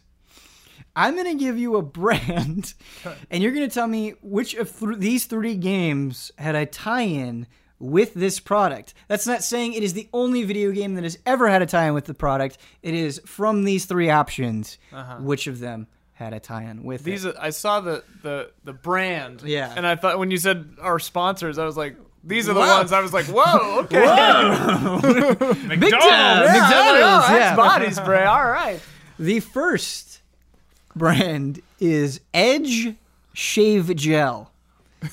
Which of these three games had a tie-in with Edge Shave Gel? Is it A. Batman Arkham Origins, B. Assassin's Creed Unity, or C. Battlefield 4? All of those sound very plausible. Michael Huber. See Battlefield 4? Incorrect. Uh, Ian Hinck. B Assassin's Creed. That's correct. oh, Ian's on the board. hilarious. Was it Unity you said? Unity, yeah. Assassin's Creed Oh my Unity. goodness. that did sound familiar, but I don't know why they would do that. Have face glitches? Shave them off with edge body spray. That's edge, really good. edge shaving cream. That would have been such a it's like that face, and he's just like, ah. Ah. Face glitch away. All right. Next brand, Subway. Oh. Is it A, Uncharted 3, B, Call of Duty Modern Warfare 3, or C, The Elder Scrolls Skyrim? The Elder Scrolls 5 Skyrim. Otake. Ian. B would make the most sense, but I I want to say C Skyrim. Incorrect. Oh. Huber, you want me to read the options again? Oh, okay. Yeah. B Call of Duty. Uncharted 3!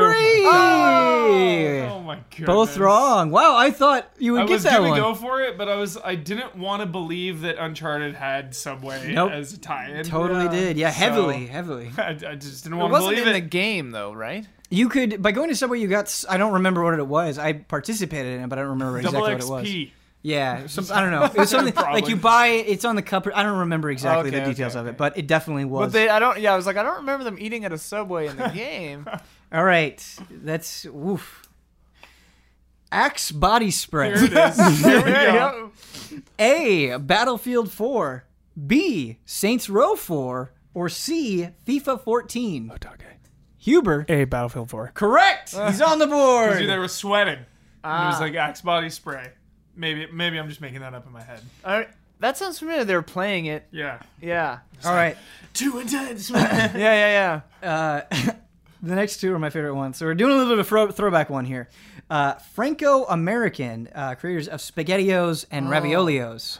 Okay. give Oh you some man, context now I here. missed those. A. I mean, SpaghettiOs still exist. I think. Yeah, but they're just not good. Yeah. I think I think it, the Yeah. memory of eating that is Yeah. better than I had a lot of them growing up. I shouldn't actually re-experience that and, and It's like replace a once the memory. a year. Once I'm a year buying. thing. A, you know what? I'm buying a can of SpaghettiOs after this. If Once you a do year. that, if Once you a do year. that, tweet it. Okay.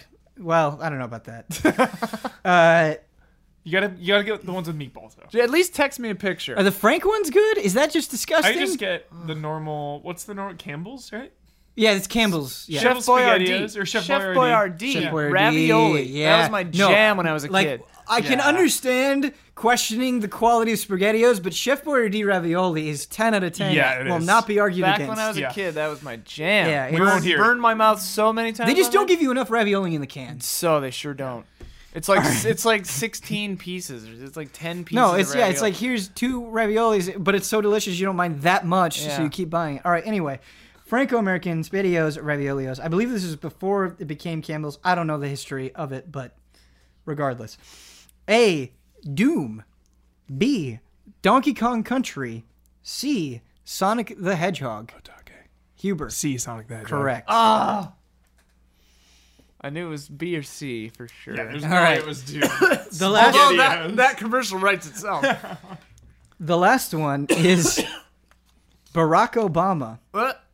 Barack Obama. Yep. Uh, he the, the campaign used worked with this company for promotion during the during the campaign Before he was elected. Yeah, before he was elected. The first time? I believe it was 2008. Yes. Wow. I believe that is All right. correct. I don't think it was. Uh, yeah, I don't think it was 2012. I believe it was 2008, but I could be wrong in that. However, yeah, Barack Obama. EA Games A, B, Sony Computer Entertainment America, or C, Ubisoft. Otage. Huber. C Ubisoft. Incorrect. Ian. Otage. Yes. EA? Correct. Yay. I was like, it's not Sony. What? What? Game? What? Yeah, what happened? What What, happened were they doing? It was a bunch. It was a bunch of E for. Uh, it was a bunch of EA games. I believe like Need for Speed was one of them, and you would just be like driving in Need for Speed, you'd see like a billboard for like Barack Obama. Wow. So that was. Yeah, right. I don't know the full extent of it, but I saw that little. Were people? Did people doing get all up in arms? I imagine if somebody did that today, people would get so angry. Probably. Yeah, maybe slightly less hostile times then. It's hard to remember. I It's hard to remember. remember. But yes. Wait, did we tie? It's always 50. You did tie. So what that means is you both have to get us out of the frame trap. Oh, and you have to you have to team up somehow. If it's just one person, uh, you can do like a phrase, you can do some sort of motion, whatever you want, whatever ritualistic dance you want to do, anything that you think is strong enough to get you out of the frame trap. You've got it. We both have to do it. Oh yeah. What's happening? We need to summon Waluigi. Yeah, Ian and I are gonna use the Waluigi Waluigi. Wa- Wa- Waluigi board. We're gonna summon Waluigi to get us out Okay. of the frame Alright. trap. What if Waluigi just puts us right back in? It's possible. Okay. One hand on. Yeah. It's moving. Okay, it's a W. it's W. Okay. Okay, it's oh, an We got A. an A. Yep. Wah. It's another A. Yep. Wah. It's another A. Mhm. Another A. Okay. And that's an A. An A. Wait. Oh, And a wah. it's up to W. A W. It's a wah. Wah. All right. On the count of three, can you both translate that one more time with Yep. as much gu- gusto as you can muster? Yes. One, two, three. Wah. Wah. Excellent. Boy, that was so strong Yes. that we will not have to worry about the frame trap for another two weeks. Oh, good. Okay. Boy, you really bought us a lot of time. That was very good. Thanks, Waluigi. Thanks, Waluigi. Thanks, Waluigi. Good job, guys. Great Waluigi. sports during that one. That was a fun one to do. Um, we still got a lot of games to talk about. Spoiler Hour and a alert, half you into the show. Waluigi in Odyssey, right? You Wow. get the Waluigi Costume, costume. yeah. yeah. Uh, He's still Mario though. Still Mario. Yeah, He doesn't not change into. He's not like Waluigi. Yeah, yeah. Huber, you really wanted to talk about Call of Duty World War II. Yeah. Put some time in this weekend. Double XP weekend, baby. I heard there were some problems with g- getting Still connected. problems. Okay. Still problems. Rocky launch. Whirlwind launch. So they say. That was a quote. Whirlwind. Because there's millions of players, but it's a botched launch. Whirlwind. That's a But it's fine now. launch, it's yeah. fine now. Okay. Everything's like fine. it was rough. Like I wanted to start the exact second that Call of Duty launched. So I was gonna play multiplayer the minute it launched. Multiplayer was down. Servers were down. Had to play some campaign. Which you also enjoyed. Love the campaign, but I just want to talk about multiplayer Please. because this weekend uh, they gave a double XP weekend because of all the the launch problems. And I say, you know what? I can never keep up with the Call of Duty community. It's out of control. People Mm-hmm. are prestige 10 by the time I get like a machine gun. and it's uh, out of control. Uh, so I said, you know, I'm really feeling it right now. The time is right. Uh, I'm going to hop in and, and do some double XP. And I played a lot last night. I was up pretty late. And I just, I had a blast. I had a blast. I'm loving it. Uh, it's so much fun. Unfortunately, the headquarters are still down. So it's still a single experience rather than a social like Destiny Tower. Still not up, which is so unfortunate because that's a big. That's like the nucleus Yeah. of the the multiplayer community right now, and it's not working. So I really want to. It's been a whirlwind, though. it's been a whirlwind, millions of players. Uh, um, Huber, yeah, Call of Duty comes out every year. every year. You can you can prestige get those machine guns every year. every year. But you're you're it seems like you're especially enjoying this iteration Yes. of the call. You're when when answering this duty. Yes. I don't know where I'm going with this, but I've answered the call of duty and I am happy about it. why why why why are you so thrilled right now? Uh, World War II, clearly. Um, the roots of the franchise. Uh, I really, really enjoyed Black Ops 3. I put a lot of time into Black Ops 3. Not so much with Infinite Warfare. Uh, didn't like it as much. So I kind of cooled off last year, and now I'm back in World War II. But the main thing is the pace. Uh, it's just a little slower. You still have psychos out there, 15 year old kids running around with their submachine guns, but at least they're not running on walls, coming around behind you, shooting you in the. Like, I can't stress enough how good these players are. It's. Uh-huh. It is simultaneously discouraging and awe inspiring how crazy good these Call of Duty players are. So it seemed like you were making an allusion to Black Ops 3 Infinite Warfare. They're running around on walls, killing Yeah. you from all directions. Yeah, How are just- they? How is that skill being represented when you don't have those options in World War II? So now it's you, whoever shoots first. whoever shoots first. A classic So they're just, of so they're just good at first-person shooting shooter. first. Yeah. Okay. Like All right. if you Less exciting than I thought. if you shoot first, like you've got the advantage. you've got you've got the numbers. Uh, but it's again, it's just a little bit slower. Like and and I'm getting more confident now because again I put a lot of time in. I already prestiged uh, infantry class. There's a lot to prestige now. You can prestige your weapons, you can prestige your division, and you can prestige your player rank. Uh, again, there's no microtransactions. You earn credits as you play, so you earn Well- payroll. You you can't buy a currency. You you can buy you can spend real world money in Call of Duty World War II. What can you buy though? I even I looked. Can't you? No. Am I just is that Is just completely not You're just up yeah no because there's there's loot boxes right so your mind automatically assumes there's going to be real world I guess that's what happened. Is Yeah. my mind automatically because last night is- okay unless I'm is wrong. insane unless I'm absolutely ins- an insane person I I was like I want to I want to I want to spend five I want to spend some money. Where Oh, can I spend five bucks? And I'm like looking around, like there's nowhere. You just get this. So the either payroll. either it doesn't have microtransactions or it has bad UI. Yes, one or the other. So you get the payroll and you get the orders and you get like loot boxes and you can get like different skins, but it's all cosmetic. I think the best thing you can get really is uh, when you complete because there's collections now, and a collection will have like some outfits, some emblems, some calling cards, some emotes, and some skins. And then the if you complete a collection, you unlock the legendary weapon of the collection, and it just gives you plus ten percent uh, XP. So you get XP buff when you complete something. So, but it takes a long time to get that. Your hand motions during all of that were, were they were beautiful. Thank you. Yeah. performance. I like I like I like Call of Duty World War II. Uh, there's also like more options rather than SMGs like Call of Duty falls into so many times. Psychos running on the wall, SMG, machine gun, pop, pop, pop, you're dead. I'm Now- still seeing a lot of that.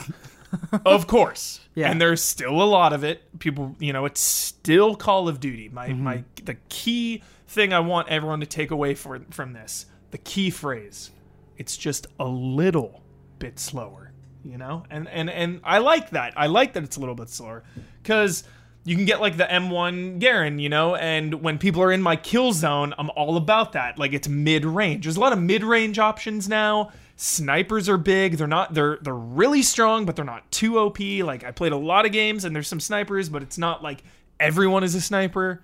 Uh, there's a lot of cool modes. There's a war mode now, which is objective based, and that's out of control because it's just people clashing at these choke points, which gets really fun.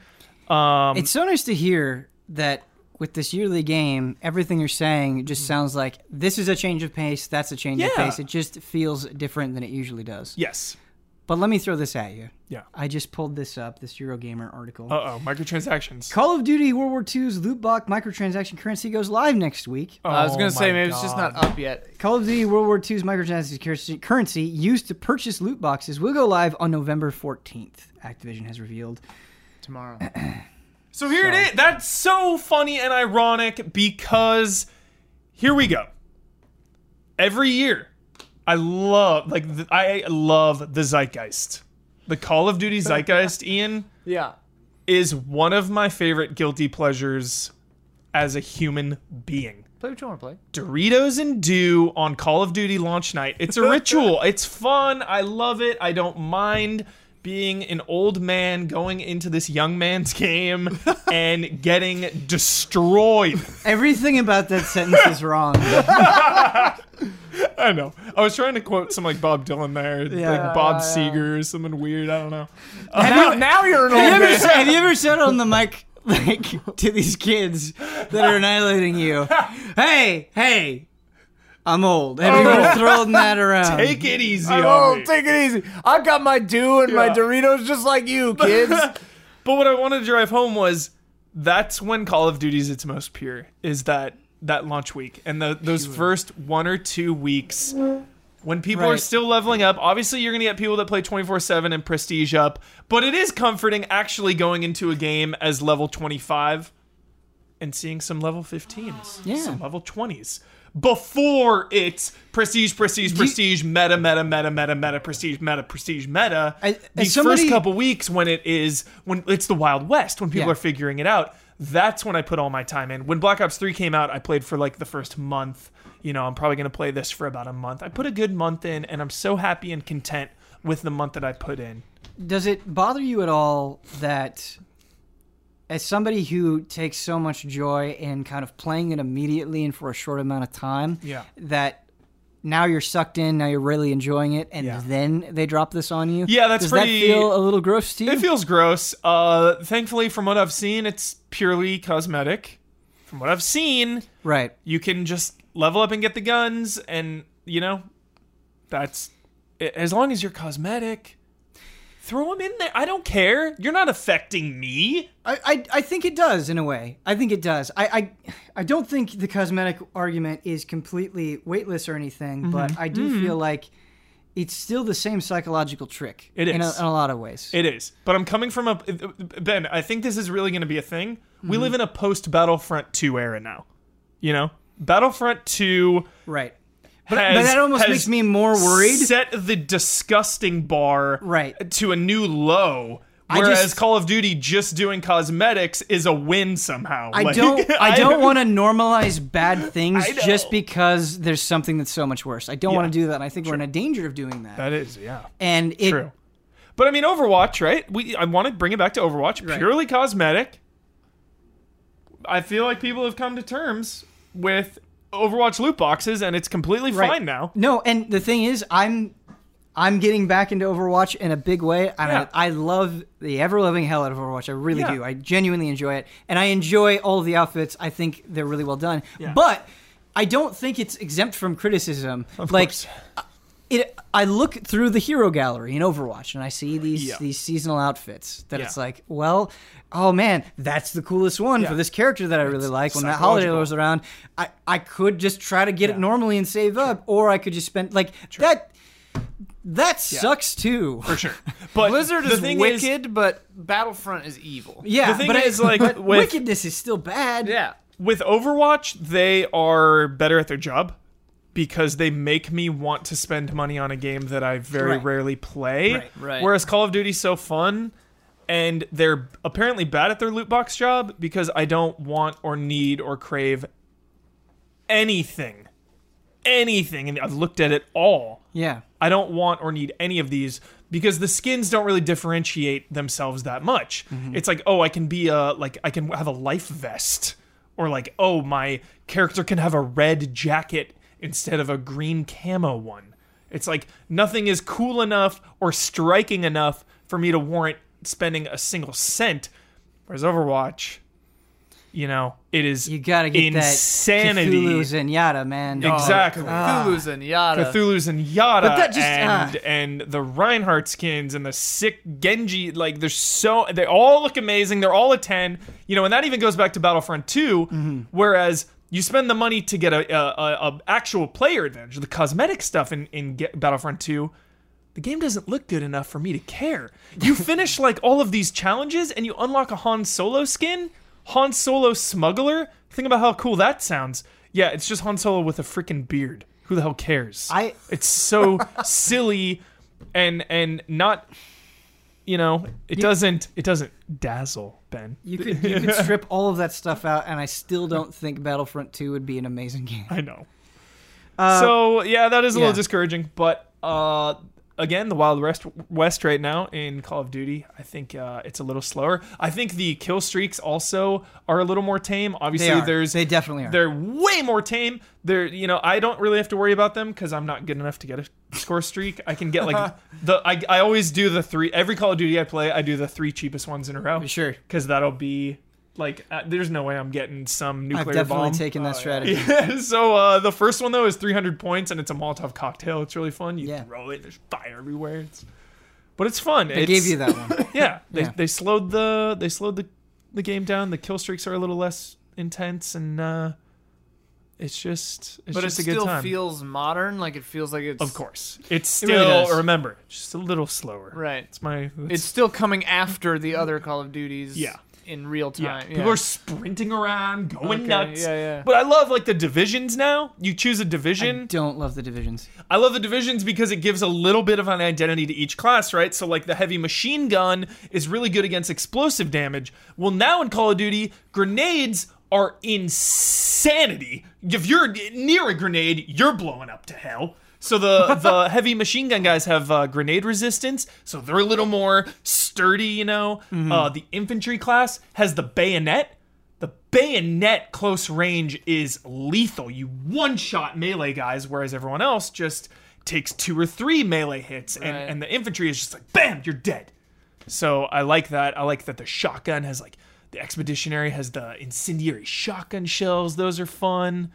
Um, the sniper is a little quieter because I wanted to talk about that. Last night I'm playing in bed and I'm straight up Counter Strike 1.6ing it, listening to footsteps. When's the last time you did that in a Call of Duty game? I'm sure all the professionals are yelling at me. They, they, they've been doing it every year. But I was like listening to people because if you're looking at your mini map and you don't see like a blue friendly and you hear some footsteps coming. "Oh." Yeah, and I'm turning around, so it's like the sniper, the infantry, or the the sniper division. They get quieter footsteps, so that's an advantage. It's like so it's giving just a little bit of identity to each division, which Is I think is music cool. during the fights? Um, not like uh, just in the beginning when you start out, and then at the very end when it's like sudden death or That's like it's about to end. So yeah, I hear you heard people just coming up on me. I feel that like was cool. What you're experiencing with Call of Duty World War II is what I'm experiencing with Overwatch, where I just feel this drive and this excitement Yeah. for multiplayer shooting that I have not felt in quite a long time, which Totally. is very, very nice. Yep. Very nice. Um, moving on, Yeah. uh, have you guys played Horizon Frozen Wilds DLC? I've not. Okay. haven't I've, played I own it. I bought it like months ago because it was a really good advertisement on the PSN store, and it was like a discount. Yeah. So I was like, I'll buy this. So I right now it's waiting to game. install. yeah. You should play the regular game. should play it. Wait, you've not played the regular game? What? Wow. Uh, too many games. Too many games came Too out many games. because you because you guys haven't played it, I will keep this uh, as brief as possible. But I would like to talk about it on a subsequent frame trap. Uh, I the kick in the pants that I, I was right at the end of Horizon uh, Zero Dawn. I believe I had f- three story missions left to finish. Yeah. Um, and this DLC coming out, I was like, man, I really like that game. Why haven't I finished it? I'm an insane person. Let me finish it. Uh, that game is something else, and I really loved the ending. Actually, I don't, I haven't listened to the spoiler mode yet, so I'm not sure what you guys already talked about. I don't want to ruin it, but I just think the lore that they created for that universe. Uh, the reasons for why things are happening was really fun to dig into, um, and just the spectacle of the fights was so good, and that carries in over into the Frozen Wilds. Uh, you have this new machine that is like basically this giant gorilla that can like make giant like ice spikes appear beneath you from a range, and obviously because he's this huge gorilla machine, uh, he can attack you up close. And the thing about Frozen Wilds is it really just is a an extension of Horizon, where you're going to essentially the, the, this frozen wasteland, and you're you're dealing with the people there and you're dealing with kind of the problems that they're going through but it it's just a perfect example of how interesting uh, Horizon can be and how it goes out of its way to make an interesting world. Uh, and the side quests so far that I've been doing have been really good, really solid stories where I was encountering a character who can no longer play an instrument and essentially your quest involves restoring that instrument for her and what that instrument ends up being it's like oh i guess that kind of makes sense in a world that gets ruined and you have people living in it trying to make sense of it of course like this instrument is really hilarious and silly but they're taking it seriously because it makes sense in the context of that world Cool. and that's so cool um I was a little disappointed when I found out that this was not post game. So Sure. it is. It is. I, you know, that, and that's kind of a pet peeve of mine. That's on me. That's a personal issue. Right. When post game story driven DLC is wedged into Right. the existing game. It's Cowboy doesn't Bebop the movie. it, I- doesn't and really I- I- feel that way though I know, but still, it's like my, my character has finished the Yeah. main campaign, and then I'm going back to like a lower level thing. Kind of, but if you think about what happens in Horizon Zero Dawn, no, I'm not saying that that feeling. I, Yeah. I get where you're coming from with that feeling, but in Horizon Zero Dawn, once you finish the story, they actually kick you back out before that ending stuff happens, mm-hmm. and you have your same level and all of that Yeah. stuff. So they mm-hmm. they do kind of very literally have it make sense. And if you think about Aloy going around to these different kingdoms, getting involved in whatever is going on within that kingdom, it makes sense. It, it does feel like a natural extension. It doesn't. It, it it's not so much like, hey, I'm the DLC part as I thought it would be. It fit. It blends in very well with that world. Cool. I do agree. I think maybe it would be even more interesting if it was post game. So I understand where you're coming from. Yeah. But I don't think. I think this is good. I think this is really solid. DLC like I'm almost the jealous value of Ian and others. I know Brad's going through Horizon Zero Dawn right now, Right. actually, uh, for the first time. I'm actually jealous of people that have not played it and they can just play the entire package. I Yeah. think. I think it serves that playstyle even better. Well, it's Uh, hard. I don't know like, if that'd be too much Horizon for one. I really believe in my heart that- of hearts that if you play this DLC, you'll, 100%. you'll be you'll have a good time. Definitely, definitely. Um, like, it's just a little personal pet peeve of mine. Absolutely. I, I have silly. those. You Yeah, I have hear those. that. I hear that. Um, It's just hard in games. I don't know the ending of Horizon, but I'm gathering from context that something big happens and it like changes everything. It's hard in video games to do that because you want to do that kind of stuff with a have an impactful ending. right. But Oh. it's like, how do you add stuff on if like the entire world is completely different? Ian, you'd really Yeah. like this game because there's it doesn't waste your time. The combat is legit and challenging. Yeah. The That's biggest the biggest surprise for me ever was in of Horizon Zero Dawn was how awesome the, the combat was. Yep. Uh, It was actually hard, not hard, but you had to like really focus.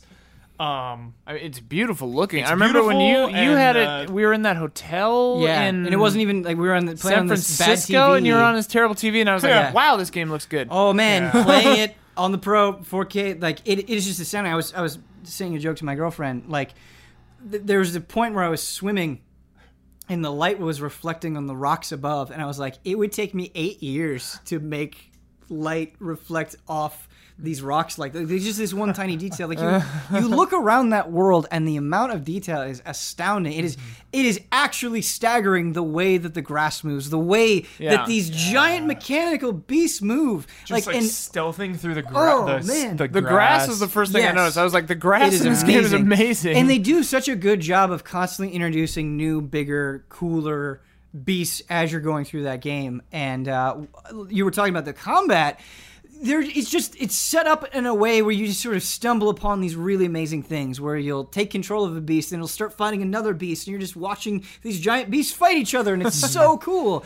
And you'll scan them and you're like oh these are the different components of this creature and I died this time. Maybe I'll try knocking off its guns or maybe if I hit this canister it'll blow up and it'll stun the thing.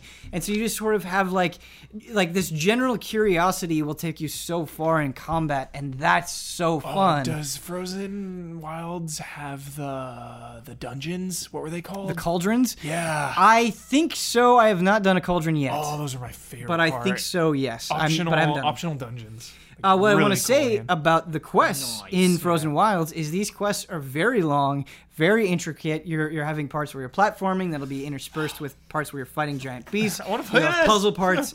like they're really long, really interesting quests for the most part. Um, and like the tall necks. So in order to reveal more of the map in this open world game, Right. uh, you have these things called tall necks that are just like Moving like radio towers. giant building. Yeah. Yeah. and you'll you'll in the main game you'll go and you'll climb on them, but in Frozen Wilds it's it's frozen, Uh. and so you have to go around and get these different parts. Uh, which are defended by giant beasts. Put those parts in, it breaks out of the ice, and then you climb on it. So Oh, it's just this other, other layer of it. But uh, yeah, don't want to spend too much time on it. Just want to say that I am having a great time, and that has been a very striking game for me, and a, and a game that is is filled with so much good stuff to talk about. Like I will cherish my time with Horizon Zero Dawn. Spoiler alert, like GOTY nominee.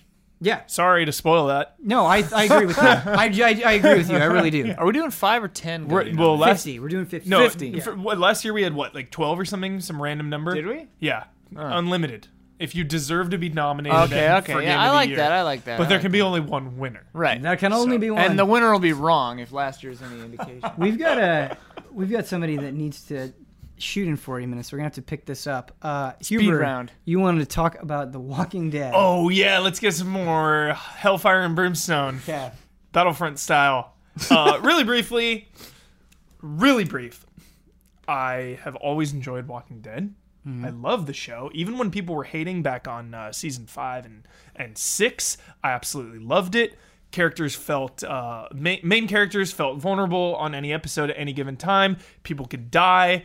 Um, I liked the world. I liked, I love Rick Grimes. I love Daryl and Carol. Like, there's a lot of characters I'm attached to. I remember you being very So, angry back last season. Okay. last season. I guess season. I don't know which season we're on. So we're on eight now. Okay. Seven, I could not defend. Seven to okay. me was a big step down in quality for that show.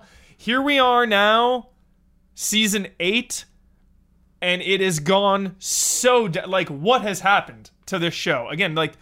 I've loved The Walking Dead. I know there's a lot of people that don't like The Walking Dead at all. A lot of people bailed out many, many seasons ago. But I really believe in my heart that like it was a great show until last season, and now the trend is continuing where the show is going so downhill. Uh, they it's one of those cases where I feel like listening to the fans has done them wrong. Hmm. Everyone was so bored of season seven because it was absolutely so boring. Now season eight has gone full breakneck speed out of control. And ironically, what's weird is they're going Netflix style where they want you to binge it, but it's a weekly show. So traditionally, Walking Dead has been standalone episodes with an overarching uh, through line. So it'll be like, now we're today we're gonna fo- this week we're gonna focus on Rick. This week we're gonna focus on Maggie. You know, and it would go that. This season has been a movie style, Right. one where where it ends and starts exactly in the same spot. So it's picking up. It's been Episodic versus serial. yeah, so it's it, we've been four episodes now, and it's just it's been all action, and all of the action has no impact. They have the audacity to want us to care about it. A character died. Not going to tell you who, but a character died, a side character, and they wanted us to be invested. And it's like this character in four, three or four seasons has said three words, and now you're gonna make some huge thing about it. Uh, and and and worst of all, it's just people shooting machine guns for 10 minutes at it just sprang machine gun fire like That sounds all right. there's a suspension of disbelief it sounds all right but it's like no, I, I I hear you. I'm just making a joke. your main characters are invincible no one's dying you have plot armor like last night uh, uh, it's not a spoiler last night carol was in a shootout and she's behind a truck and seven people are shooting machine guns at her for like 15 minutes she's fine Yeah. doesn't even take a bullet it's just people shooting machine guns nonstop That there's show's no never s- made a lot of sense. You know, but, I like, watched it- I watched it last was- season. It was somewhat believable at the time where I could give them the benefit of the doubt where like the war with the governor many seasons ago there were machine guns but it was like they made a big deal about like getting ammo and supplies and everything. Now it is just straight up there was a scene earlier this season where like they do an infiltration and 15 people have like silenced pistols, silenced machine guns. Where are you getting all these silencers? And it's like a weird thing to nitpick, but it's really showing it this season how absurd and ridiculous it is. They got away Right. with it la- like the last couple seasons, but 50, 50 people, 100 people with unlimited ammo in a post apocalyptic zombie setting is ridiculous. And they just insult your intelligence. All the encounters are not believable. Like, Carol shot or like opened something, and two of the guys are just like shooting at her with machine guns as like 50 zombies are behind them. They don't they don't know there's oh, oh, one of those things, you know? It's just it's insulting as a viewer. I'm upset. I've committed 8 years of my life to this show and with all the with all the talks of them wanting to carry it on forever, we're going to do 20 seasons, we're going to do 30 seasons. We have spin-off Fear the Walking Dead, you know, money money money, keep it going forever. That's insulting and discouraging as a consumer, as a viewer uh, that that really liked the show for quite a while. That's a hotake. Sorry. No, no, it was only I meant that as a, as a positive way. That was was, no, that was great. That was that was highly condensed anger that had a lot of logic behind it. Yeah. I just wanted to say that I watched uh, last season as somebody who Yeah. fell out of Walking Dead because I was mad at it. Yeah. I watched last season and I said never again, and it seems like that was a Good, good, on decision. you. Good on you. I No, said but- I did that in season two. well, like Rick, Rick last night is driving a jeep, chasing a guy in a jeep. The guy in the jeep, the guy in the back of the jeep has a mounted machine gun. and Rick is just like driving like this, dodging the mounted machine gun bullets. His car is getting hit. It like smokes up a little bit. Everything's fine. Everything's like shoot the tire. No, everything's Maybe fine. this entire season is a dream. I hope a so. zombie is having a dream. I- well, the It just sounds awful. Well, the the pilot of the se- the the premiere of this actually had a flash forward with Old Man Rick, like old old Snake style. He has like this full beard and a cane, and he's like all gray hair. so Rick's living. so, so- Rick lives unless that's just unless a dream. that's a unless that's a swerve, that's him thinking of that moment when he's dying or something. Right. Who know? Who cares? Even at this point, I don't. uh, there's so much plot armor for everyone. It's it's in a bad place right now. The show is in a very very bad place, and I used to love it. I'm sorry. It it it feels terrible investing in something so much and putting so much of your heart Yeah. into it and, Yeah. and getting so attached to it and then Because- having it betray you. because and and I, I know I'm not alone because like a couple seasons ago with, with the whole Glenn fake out, everyone was so angry. And while that was the beginning of the end, the whole Glenn fake out was super annoying and lame. I thought was that super annoying and lame. season as a whole was so strong and so great. And because you know we're, we're going into this into this trend with tv shows where the the art of an episode is gone there's no craft for an episode it's all about the binge it's all about trying to keep you watching It's all about the moments. it's all about the moments like Yeah. oh we're just gonna kill someone for shock it's like Yeah. the craft of a singular episode is is getting lost in the shuffle Yeah. that's why when everyone was so angry about the stranger things season 2 episode that i won't spoil everyone was so angry about one of the episodes yeah why- and i loved it because the craft of that singular episode was so strong Are we talking about episode seven? yeah, Yeah. I did not like that. Oh episode. my I didn't like it either. Wow, we should really? do. We Yeah, should do. really. We should. We need to really? do Why Things though? Why? two. It- there was so much there. I, there's a lot. I have a lot to say. About it. I have a Okay. lot to say. Well, about I mean, it's super easy to be reductive about it. Like, No, oh, the reason for this episode was for this reason, obviously, but like all the emotional beats there and like meeting her. Oh, dude. I really, I really do want to get into it. Okay. and we should we talk should about do Stranger spoiler. Things We should at do some the Stranger point. Things spoiler Another time. mode. another time. Uh, the last, the last game that I want to talk about is uh, Divinity Original Sin 2, a game that I've talked about multiple times on this show, and I don't want to spend too much time on it. But I mentioned uh, at the top of the show that having that feeling of thinking you love something, but feeling a little bit of doubt, and then playing more, and then being like, no, I, like I am, I am certain, and I've, I've, I feel like I've played enough Divinity Original Sin 2 that I feel absolutely certain that that this is an outstanding role playing video game. It is so good.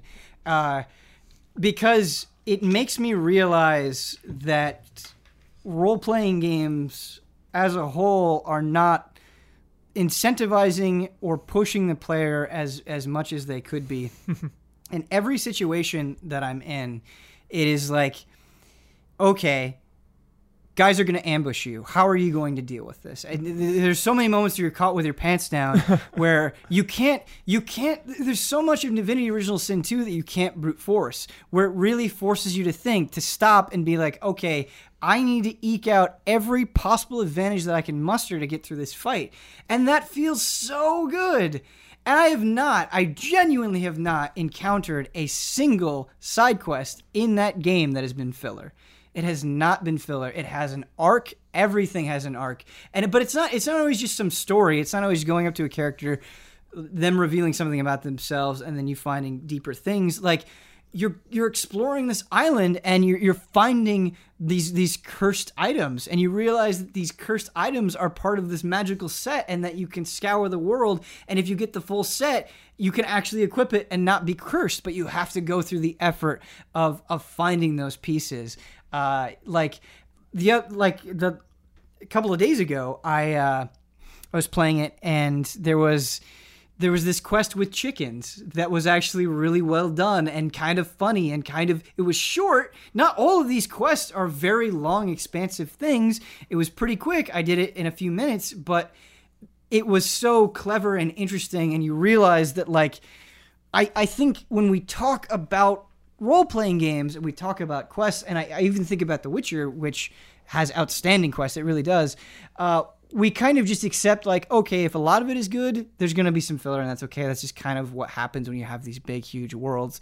Like divinity original sin 2 is proving to me that like no you can have gigantic worlds and that's not just space for some good stuff and some fluff. It can be space for like a lot of good and and like these puzzles that you're doing there are multiple ways that you can solve them and it encourages you. It gets in your face and say hey do you have that broken ability where you can zip around? Like use that here. And you just feel like you have so much choice for solving these things is outstanding. It's really really really well written.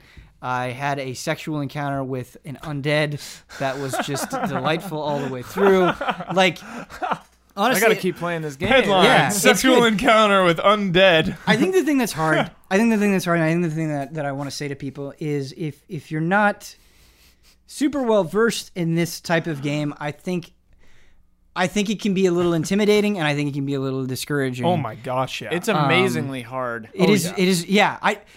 I don't care what anybody Hardcore. says. I think it is a hard game. Definitely. It really Like- is, and it is a game where you start with nothing. Right. You really start with I haven't like nothing. I haven't played two, but I know I played one a little bit. Yeah. I know the game it is, and yeah, it is hard. Those games are hard. it is it is the kind of thing and it, ha- it definitely happened with me and it's still happening with me um, where you definitely learn how to play it but it takes a lot of time Yeah. and I, I think a lot of people you know hearing how good it is are maybe going to check it out and maybe get discouraged i think it is totally okay to like you can change difficulty on the fly Nice. to play on explorer mode which is definitely super easy mode like Mm-hmm. things are dramatically easier just to get a feel for it just to kind of understand what's going on And then how you're supposed up. to play it and then bump it up i think that is Yeah. okay like there's so much goodness in here that like don't let that intimidation factor Nice. uh, stop you Is it on console yet? Just PC. I don't think it's on. console i don't think yet. it's on console yet Because. I know one came out on console, and then Pillars eventually came out on Yeah. console, and I think that helps Mm-hmm. uh, expand the market. Obviously, It's- a lot of players. The combat, yeah, because I'm like, I don't even know what level I am, but like not high, and I'm I'm consistently under leveled. I think because combat Sure. is like nearly impossible. that is the Combat thing is nearly impossible. Yeah. So you Um, don't want to get in encounters in this game. well but you have to. once something like, something that I kind of learned is you saying that you're being underleveled. That kind of happened with me too. And what the game is telling you, and I think some people will rightfully maybe take a little bit of issues with this, is like experience doesn't come easy. You can't just go out there and grind Right. and get your levels up. Like Yeah. it, there, there are long gaps between levels. Kind of like uh, And- tabletop escapades. kind of Right. like tabletop escapades. Yeah, months. not they, they- yeah a little bit different but yes um and uh what the game is telling you because there are moments like if you're just trying to do the main story you'll be like okay i'm this level. Now i'm fighting things that are four levels above me you really should go out there and do as much as you possibly can. Like you got to get out there, you got to get that experience from these side quests. You're gonna need it, and you're gonna need it Oh soon. Oh my god, that's like my favorite thing in video games. Right, everything and- you just said. and I think that would maybe be more frustrating to me if it was like a slog, but I'm enjoying these side quests so much and I think they're so creative that I don't mind kind of that hard push to really get out there and explore as much of the world um, as you possibly can. Because not only that, like when I say you start with nothing, you really start with nothing. Like things are really expensive. A lot of mm. times when I am going and talking to shopkeepers, keepers is like, well, do I want to prioritize buying new skills? do I, I can afford a new weapon for one of these guys Right. who should it be and i i think that can be a frustrating experience but i also think it is immensely rewarding because like how many games do you play how many role-playing games do you play where it's like okay well i found the shop for this area let's just make sure everybody's upgraded like it's so nice having to make decisions and having those decisions matter like like i said at the beginning of this you are really trying to eke out every possible advantage that you can get that's fantastic. Yes. And the thing, the thing is, now I haven't even experienced it yet, is everything that I'm saying about Divinity Original Sin 2, I would feel if it was just a single player RPG. I would be gushing about it just as oh, much. yeah. The fact that you can play through this game with your bud, That's you can play through co-op, that is that is insane. I can't Yeah. That's a totally different game. I can't think of another a, a, an RPG that is this well crafted that you can do that with. That is an option, and that this is coming from a Kickstarter game. Like that is a huge achievement. Yeah. And the fact that there's a whole other mode where you can make your own adventures and play through it with your friends. Like they didn't have to do Yeah. that. They didn't have to. This would, Divinity Original Sin 2 would still be a heck of a game if it didn't have those things. But the fact that it does, There's no Yeah. loot boxes. You can't you There's can't start a multi or you can't start in single player and then add a multiplayer in, which I was a little bummed. yeah, Like you have to start the game over Oh, in Right. multiplayer. So like make have to sure if you intend on playing a multiplayer, start it in multiplayer. man, that'd be fun Um, to land with a Oh man, roommate or that'd something. Be bonkers, Mhm. yeah. That is uh you, so Ian this is a game that that you've started and I like I'm still like incredibly slowly picking away working my way through. Uh you started and you you kind of dropped it feels like a little bit and you were mentioning that I combat play was it here and there. I, I just thought I, I was like hitting a combat wall where it Mm-hmm. was like I'm way under leveled, but I think I might just drop down the difficulty a little bit. Yeah. bit. Or I think I might try to start over multiplayer because that's kind of what I was more interested in. Yeah. Um I I've seen some complaint and I understand it where because these fights a lot of times are very challenging, uh, they tend to be very long. And so I do think you can kind of run into a gamut where it's like, man, I just keep fighting things and like these like very rarely do I feel like you're fighting like just one thing. A lot of times you're fighting like five, six things. You're fighting big groups of things, and so these fights can feel very intense, very draining, and very long. And so I do think that can potentially wear on you. But I will say, moving throughout that game, Divinity Original Sin 2 does keep throwing new things at me. And I, I've definitely gone long stretches where it's been more about exploration and dialogue and puzzle solving than it has been about combat. So I do think there is a, a healthy amount of variety in there. But Nice. yeah, it has really impressed me. And it's it's one of those games that I think is so consistently good that it it sort of makes you take a step back and re-examine the whole genre and what it can do and what you should be expecting out of these things. Yeah. So That and Pillars, baby. pillars, Good yeah, time to be alive. PC gaming. right, right. Oh, that's on console too. Yeah. But you know what I mean. Those old school Yeah. PC yeah, RPGs. it it. I, maybe this is an unfair thing to say, but Divinity Original Sin two. Like I really like Dragon Age Origins a lot. It's a game I hold in high regard. I really like Pillars of Eternity. I really like Wasteland 2. Uh, Divinity Original Sin 2, specifically the time that I've spent with it so far, has gave me the feelings that I had with Baldur's Gate 2, gave me the feelings that I had uh, with like Icewind Dale, Neverwinter Nights. Like that that that was a sort of those are games that I grew up with and I haven't felt those feelings as strongly as I'm feeling it now with Divinity. Um, but the thing is, is like it's not it's not an imitation of those games. It's not. It is it is doing new things. It has a bunch of different mechanics. It is just not like, hey, let's return to the classic era. It's not content with just doing that. And so, yeah, can't say enough good about that game. Um, wow, we're two hours into this podcast, and I'm a little caught off guard because I feel like we've talked about so much, and we still have so much to talk about. Are you ready, Ian? I think. So. Are you ready for the Hotake? Thank you. I wasn't ready. I wasn't ready. I'm never ready. Um, Thought I was ready. We are unfortunately with the bi-weekly nature of the show. This is not coming out in the immediate aftermath, but I still think I really was like, no, I still want to talk about this. I still personally have strong opinions on this. I wonder if these panelists will have still have strong opinions on this. There's been a lot of controversy with the Paris Games Week Last of Us 2 trailer, and to give it context, uh, this is a trailer that is I absolutely intentionally deceiving, where you don't know exactly what's going on with these characters um, who are women, uh, and in the trailer it is very graphically violent. And there has been controversy. I don't want to be too reductive about this. I do want to present multiple sides to this. There's been controversy that because we it's very bad at establishing context and it is so graphic with this violence that in a weird way it is using violence specifically against women to promote a game, and that is strange and probably not the best way to make an advertisement. Um, now, people on the other side of this have come out and said that this is a world, Last of Us is a known quantity, where it is graphic by nature and it has previously established that horrible things can happen. And so, what I want to present to you, first of all, I think to lay the groundwork for this Hotake discussion is do you think that this trailer took it too far? What was your personal response to this trailer? As a fan, I loved it. Why did you love it? I loved this trailer. Uh, it was very, it was a very intense tone. the the The tone of this trailer was dark. I loved, I love dark things. I love brutality. Uh, I am a freak. I am sadistic, but I loved it, and I loved the. Uh, there was an uneasy alliance.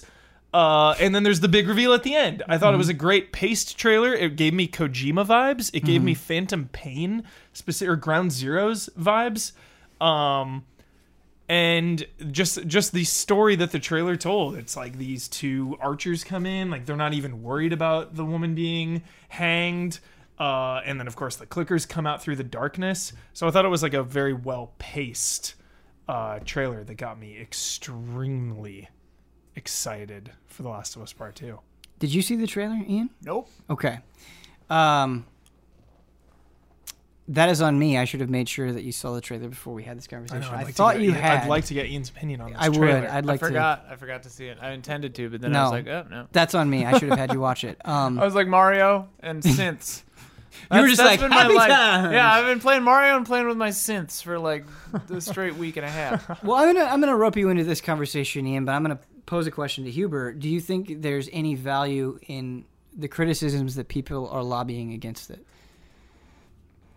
I mean, I always come from the stance where if people are offended, like I don't want anyone to be offended. You know what I mean? If people are offended, like then something probably is wrong. Um I didn't catch any of that vibe from from my perspective. I am a white man. Um, you know, so like I watched it as just a fan of The Last of Us Part 2 and I got really excited for The Last of Us Part 2, but then I saw that people were offen- offended and and it was portraying violence against women and I was like, "Oh, well that that's not good. Like I don't want them to be offended." Um so yeah, I think there is uh, there's merit uh, for it, but again, for me as just a fan, I don't know. It like it's it's the last of us, you know. It's a it's a brutal world. Like Ellie gets really messed up in The Last of Us 1. Like she gets beat up, she gets tortured, she gets attacked by David and some weird cannibal people. Like Joel's daughter gets brutally shot and murdered right in front of her. Like this is a world that has no allegiances to anyone of any gender or race or anyone. It is brutal. It will kill anyone unremorsefully. And the trailer definitely had that vibe of brutality.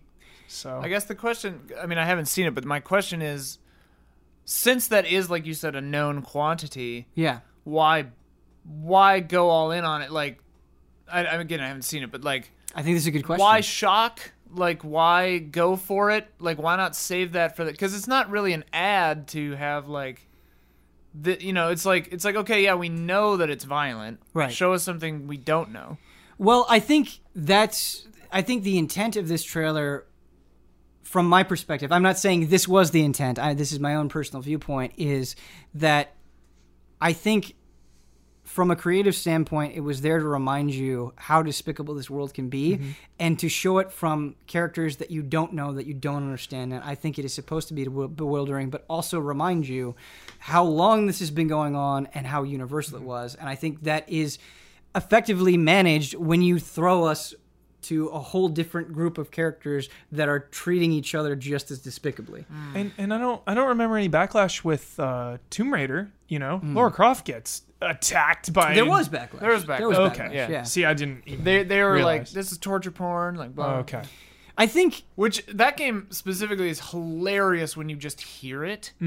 like Omar was playing it in his room, and the speakers were loud enough that I could hear it, and it Right. sounded like it sounded like a porn Oh my gosh. kind of, but with gunshots and, and, and breaking logs. Like it was hilarious. Wow.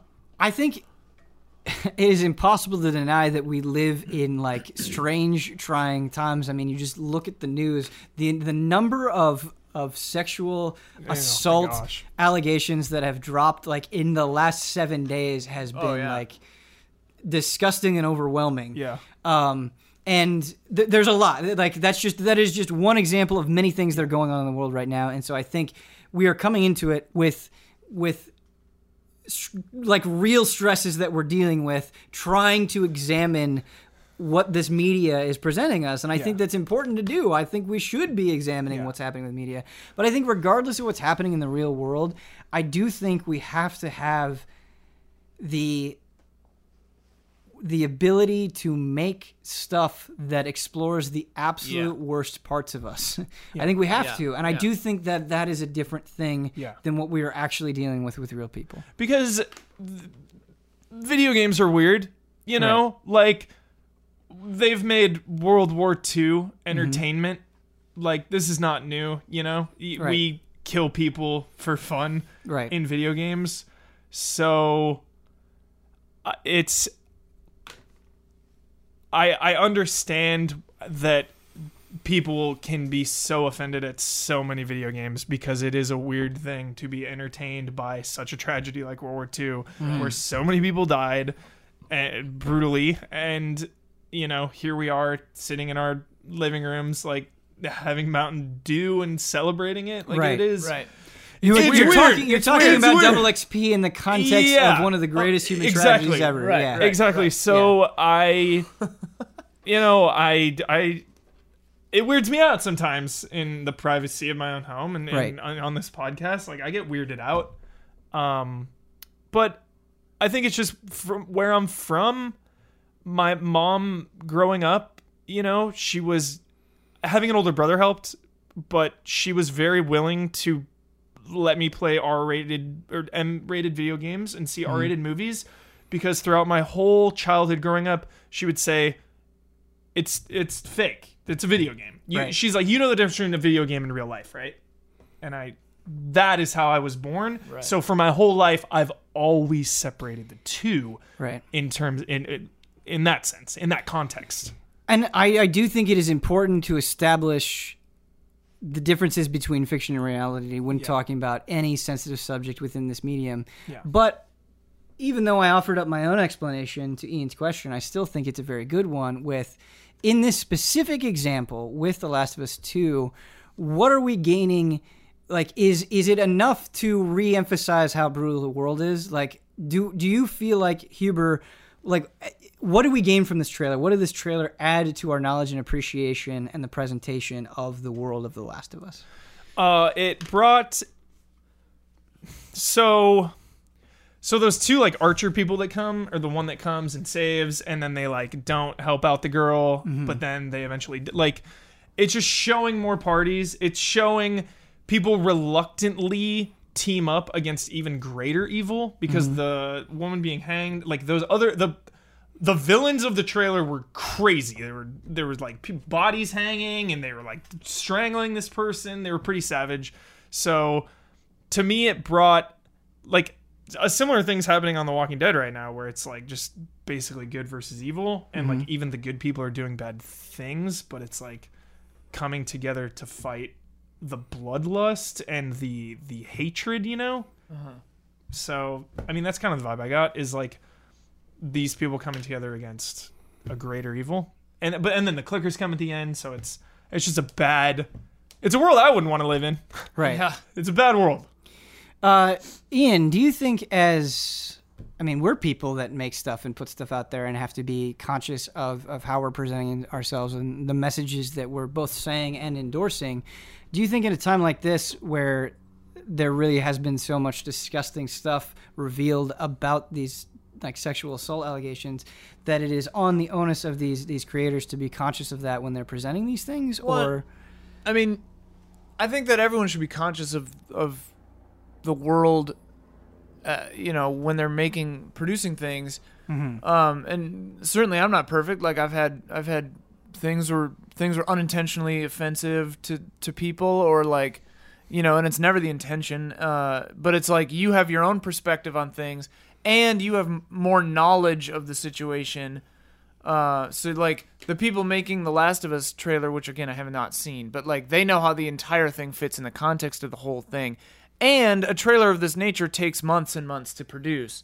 So like you're releasing a thing and you're just kind of like hoping, you know, because like sadly, there doesn't seem to be an end to the parade of atrocities that keep, you know, manifesting themselves in reality right now. Um, and so if you're making something that's dealing with these subjects, you know, the chances are high that you're going to put it out at not a great time, you know. And I don't necessarily think that you should not then because of that you, that you should not tackle these uh, you know issues because it's important to do it because it is part of reality. Like bad things happen. Like that's just how it goes. Um so yeah but it's like the real question to me is yeah like is it necessary and like what are you actually saying and like do you need to say it in this way would it be like is it more tactful to handle really intense situations within your own game and not make it the subject of a trailer Right. i don't know i need to watch this trailer but like um For me, it's Yeah. just like movies and video games. You know, they hold up a lens. Like that's what they always try to do. And yeah, it's weird that World War II, Call of Duty is entertainment, but it still makes me think deeply and emotionally about the time period, about the situation, how fortunate we are right now for their like for everything like to be able to live right now d- Right. in spite of World War II and everything like the sacrifices they made. So like I still think about these issues uh even though they're they're challenging e- issues to deal with, you know. I mean, I think that's a good point too. Like, yeah, you said Last of Us. That's not a world I want to live in. Yeah. Playing a World War II game, even though you're having fun playing a World War II game, Yeah. the message you get also is I don't want to ever be in that Yes. situation. Yeah. Uh, yeah, and so like. Even even with uh, Wolfenstein 2, where it's this glorification, this very over the top violence, like really like leaning into it, like having fun, just like blasting the hell out of these Nazis or whatever.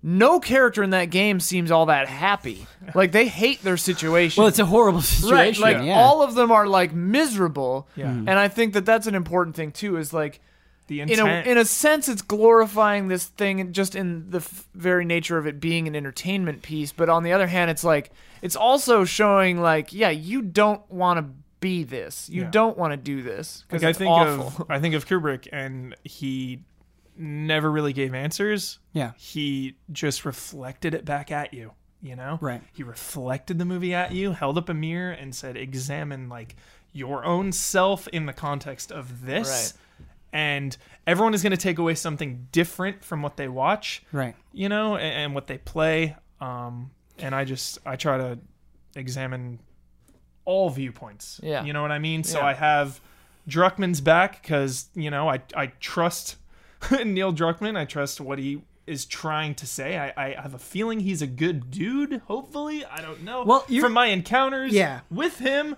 I don't Never- know him never met pers- him. I don't know him personally. Yeah.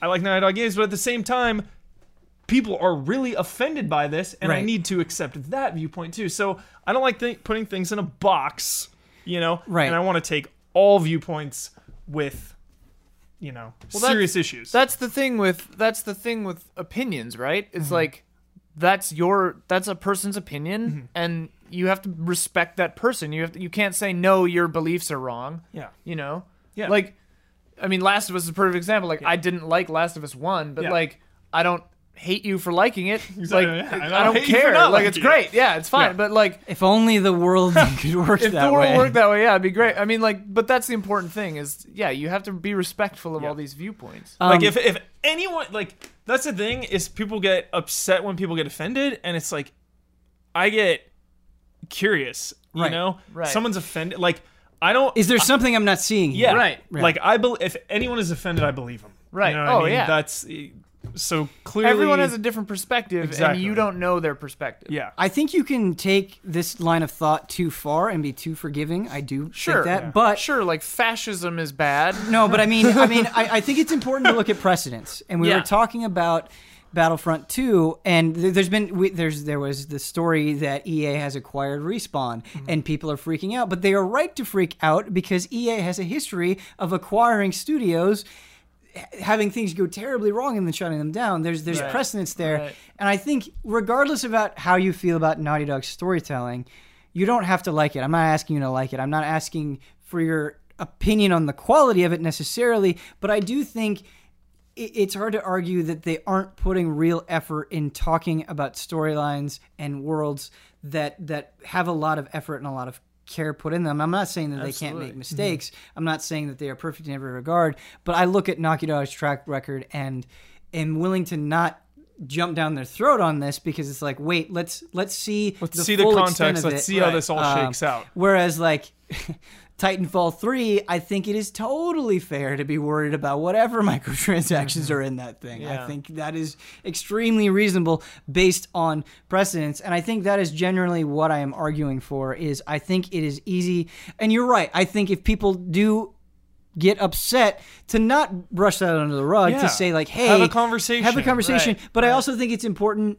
to i think it's very easy to get upset by so much especially in an Yeah. age where everything is so bite-sized Yeah. and it's so easy to form your opinion it is so easy to form your opinion on so few characters but i encourage everyone as much as possible and i know it's hard i get irritated by the slightest thing and assume an opinion based on not enough evidence i do that Mm-hmm. too but encourage as many people as possible to take a step back and try to make your view on it as big as you possibly can. And I guess with video games too, I'm way more forgiving and and open to anything they want to tell in a story, you know, because like the world right now is so intense and it's just like you said there's no end. What was it? That was a great quote. There's uh, no end Parade to of the atrocities. parade. Yeah. Something There's like no that. end to the parade of atrocities. So like first and foremost, man, I just want to play some fun video games Yeah. but again like don't like we should be having the conversation then, Right.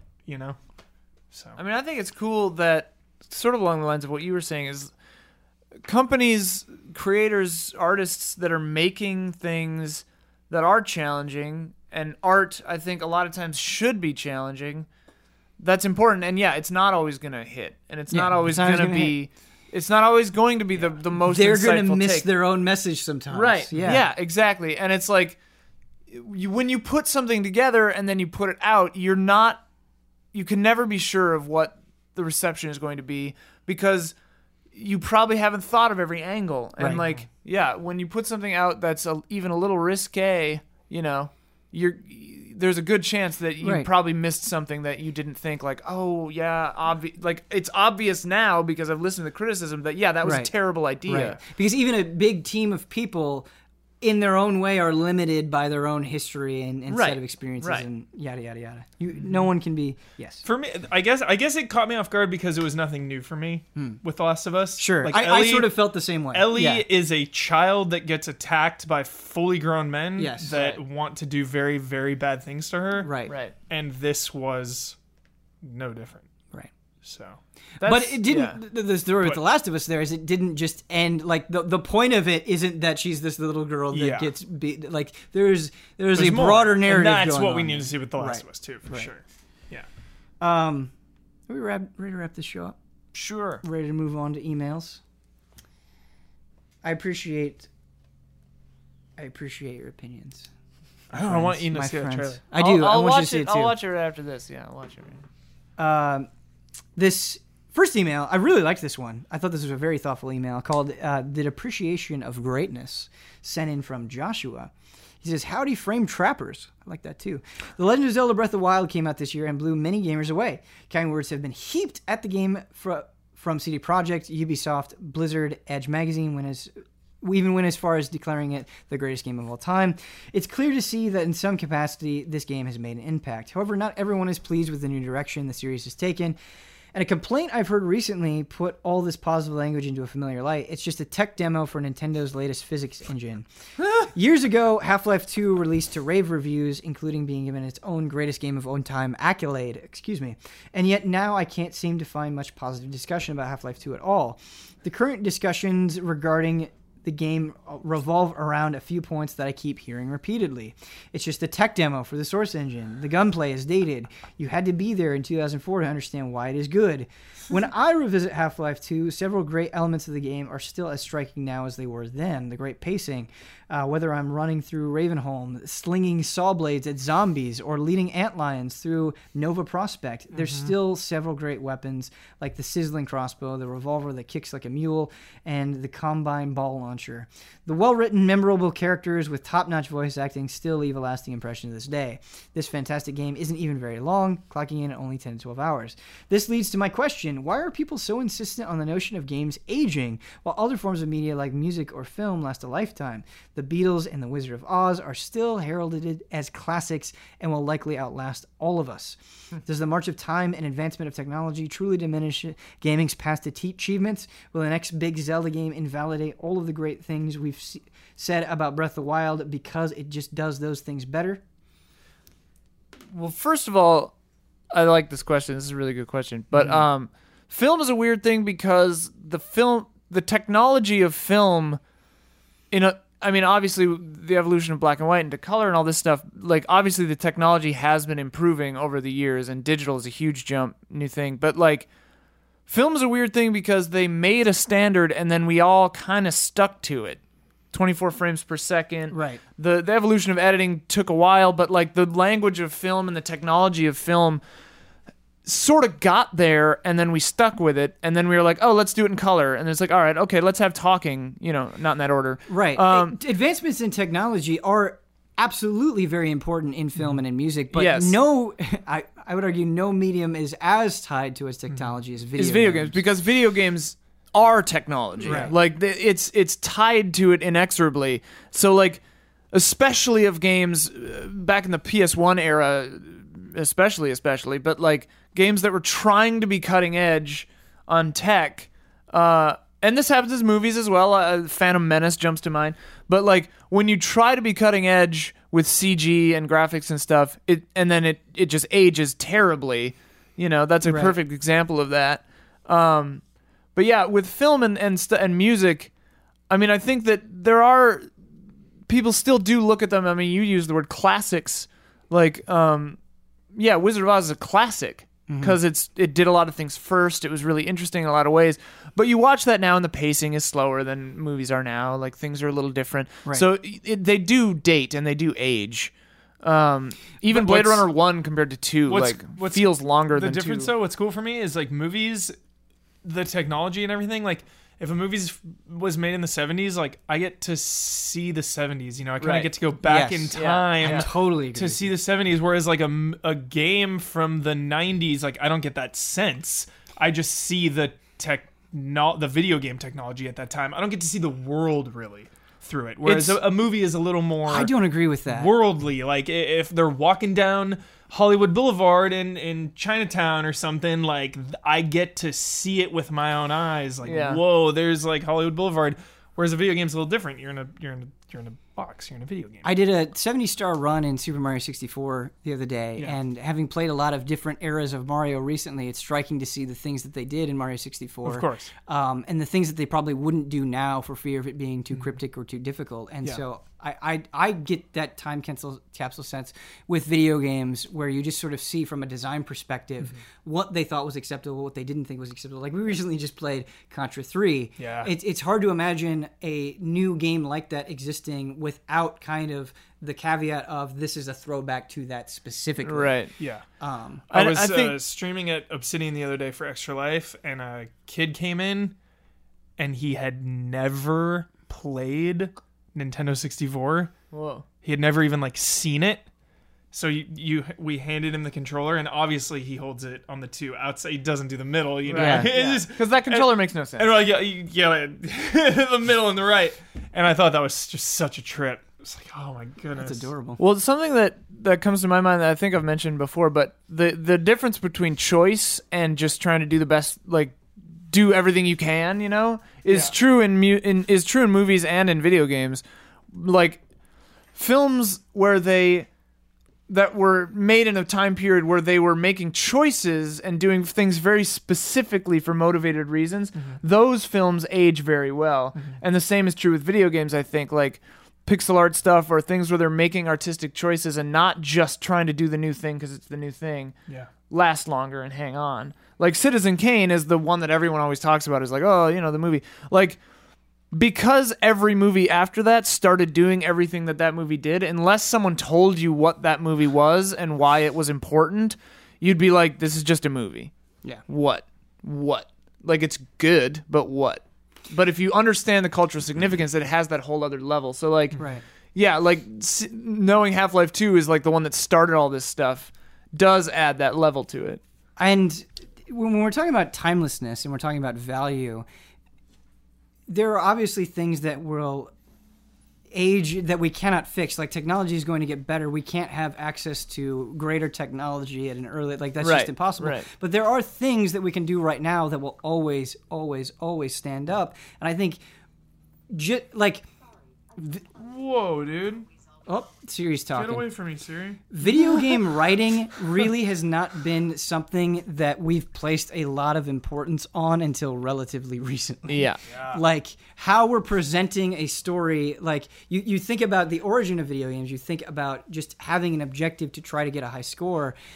It's been a slow, gradual process into things, and I still you, don't think I still don't think video game writing is as consistent as it needs to be. Like when I when I'm presented with like good dialogue, like well written, concise, like that clearly went through several rounds of edit dialogue. right. It's still like uh, like oh oh oh that that's nice, um, and doesn't happen as frequently. Well, and just like the ph- Yeah. the philosophy of of how to tell a story in games is still evolving too. It is, and there right. are of course the, like different camps where it's like some are trying to emulate filmic languages and others are trying to make games kind of have their own storytelling style, and it's very interesting. Yeah. yeah, good stuff.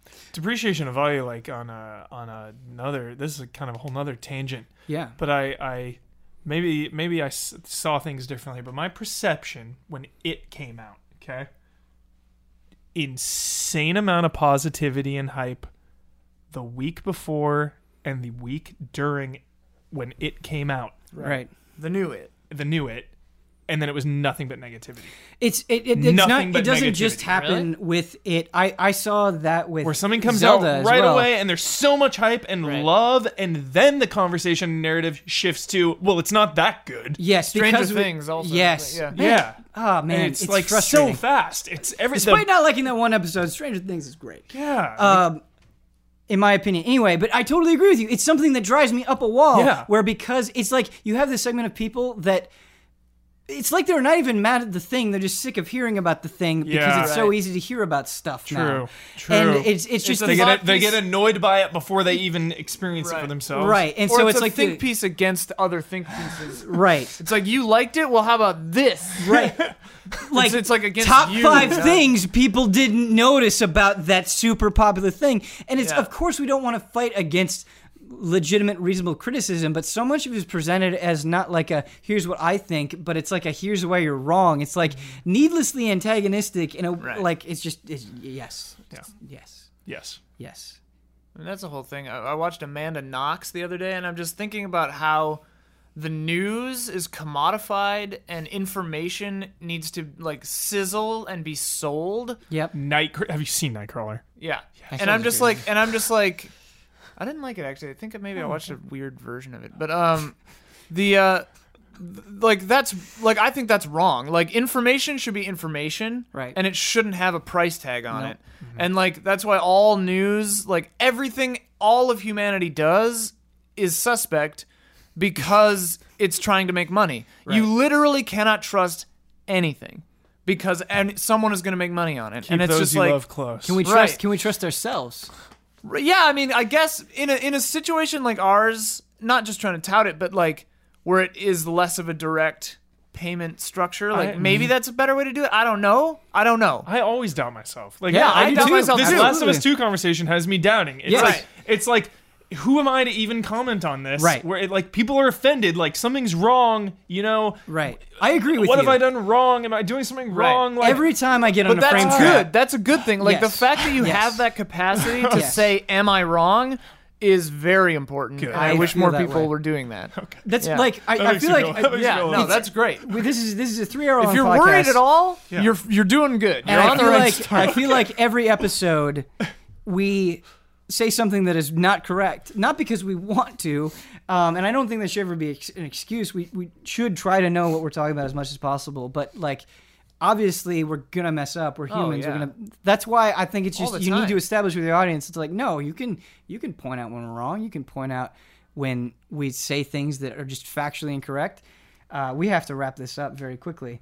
So I'm gonna move on. We're just we you normally do three emails. We're gonna do one more email. okay. Uh, Finale.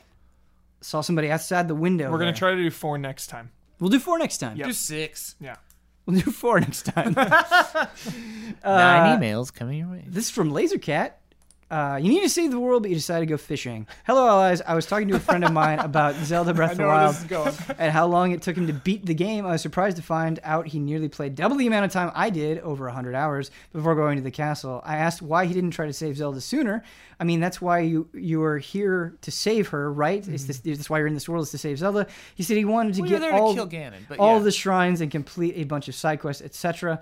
During this, I imagine Zelda just sitting in the castle while Link is doing all these menial tasks like catching fish or trying to find all these Korok seeds. My question to the allies is Do you like to RP your adventure as if there was a time limit to saving the world? Do you think games like Zelda Breath of the Wild would have been more interesting with an in game timer, or does your love of fishing take priority to saving the world? Would love to hear your thoughts. Uh, I'm a completionist, so I succumb to all of these side quests and whatnot. And uh, I am so in love with The Witcher 3. It is one of my favorite video games ever made. But I ran into the problem with The Witcher 3, where it's like, oh my god, the Wild Hunt, the end of the world, it's coming. Uh, how about a game of Gwent? right. You know, Right. so that that kind of hurt me near Right. the end of The Witcher 3, where it was like, oh, that the open world nature of it all. And I think that's why I'm so maddeningly, maddeningly or mad, madly, Maddeningly. maddeningly in love with Evil Within Two. Oh, that's just madly. Ma- I'm, I am smitten with the Evil Within 2 because it is a restrained open world at some parts and it never runs into that problem where it's like, well, Sebastian needs to be saving Lily right now. What is he doing messing around? Fishing or, or doing, it's like no, the open world parts are very you know he's getting supplies right, you know, mm-hmm. and, and they're they're short enough as to where the the the pace never gets thrown off like that. Sure. I think I love that. I think game does it's on the designers more than I think it's not on the player. Like if the if the game is built so that you can go fishing when you should be saving the world, that's on the game designer. I don't agree. well, but here's what I'm saying is I think I think that people are getting smarter about it. Like what he was saying is it's built into the story where there are chunks where you do that and then other chunks where you go for it. And I think an important thing to, to note note about Zelda Breath of the Wild is Zelda hasn't been captured. She's not necessarily not exactly in like duress. She's been holding off Ganon's evil for a hundred years. So it's like she's she's maintaining Yeah. a status what's quo another week? and doesn't well and doesn't have the power to to push it like any farther further but like she's maintaining the status quo so that you have the time to get stronger and then approach this battle when you're ready. And like that narratively makes sense. Like it's a little weird, but it makes sense narratively where it's like Link is improving the world and improving himself to become ready for this fight. See- more or less, you know, whatever. to me it's about little sacrifices and like I, I, I think it's about diversity and about little sacrifices one i want i want games to try out a bunch of stuff. I think lightning returns is interesting because of the time limit it places on you. Yeah. i think majora's mask is interesting because of the time limit it places on you. I don't think it has to be hey you made a big open game. Right. you can go do whatever you want. But sometimes i like it when there is a big quest waiting for me whenever i want to go do it but instead i'm going to do 10 hours of gwent. I like that experience too. And i think from a game design perspective it is okay to not have everything make contextual sense all the time in order to add this really cool feature that adds a ton of stuff and enjoyment like i'm willing to make those solid contextual sacrifices some of the time to have more diversity within the games themselves i think that's okay I Well agree with said. I agree with that wholeheartedly. I would also just say that like game designers though still try. If you can if you can make a thing make sense, Yeah. Yes. make the thing make sense. Yes. Because Evil Within, Yes. again, that's on a full open world game, so it's a little different. But I, I bring it back to GTA 5. And to me, GTA 5 balances the main mission so perfectly within an open world where you have so many things to do because it doesn't overload you with side activities. There's not a million side quests. There's just enough as to where you can take little breaks from the main quest and come back to it. Uh, so it is again, it's a design thing of quality and quantity and how much you stuff and pack in. I also think you can go too far the other direction. Specifically, I see this with RPGs sometimes where it's like, no, it's just this thing. You don't need to give me 10 pages on something that I do in every game. Like, I realize and appreciate that you're trying to contextualize this, but you're actually making this a worse, slower experience Right. by going too Yes. far. Yeah. So don't do that either. I did love in Zelda Breath of the Wild though. I don't remember exactly when in the game you get that mission. Maybe it's after the little plateau prologue part, but like where you get a quest that just says defeat Ganon. yeah, Where it's, it's just- it's like very near the beginning of the game, Yeah. and it's just like basically getting a mission that just says beat the game. Yeah. it's so funny to me. But yeah, Dragon Quest Eleven, I forgot about, and it comes out soon. and Oh, don't. the open world. I can't. oh. There's like Dragon Quest Eleven. I will give my life over to when it comes, but have no time I have until all the that time. moment. Yeah, like everything is gone. when Right. Eleven comes. Yeah. It'll, there'll be And a that joyous is- time. that That'll is- be a joyous time. It is, and that is a, that is a game where I want to go fishing. Like, Yeah. I, Yeah. I don't want. I'm not going to Oh, beat it. yeah. Sorry, not beating it for like three months. I'll Right, be fishing. right. I'll be at the I'll casino. Yeah. All right. That's going to be a frame trap. Sorry we cut the emails a little bit short, um, but I hope you enjoyed the episode. Thank you, Ian Hinck. Thank you, Michael Huber, for being a part of the panel this episode. Um, thank you especially to all of our sponsors. If you are interested in sponsoring this show, this discussion of video games and sometimes The Walking Dead, uh, please go to patreon.com slash easy allies. It's a $250 tier where we will show off what you would like. the uh, finale of the the Walking Dead. We'll talk about it then. That'll just be a frame Should- on that. Yeah. Thank you all so much for watching. Until next time.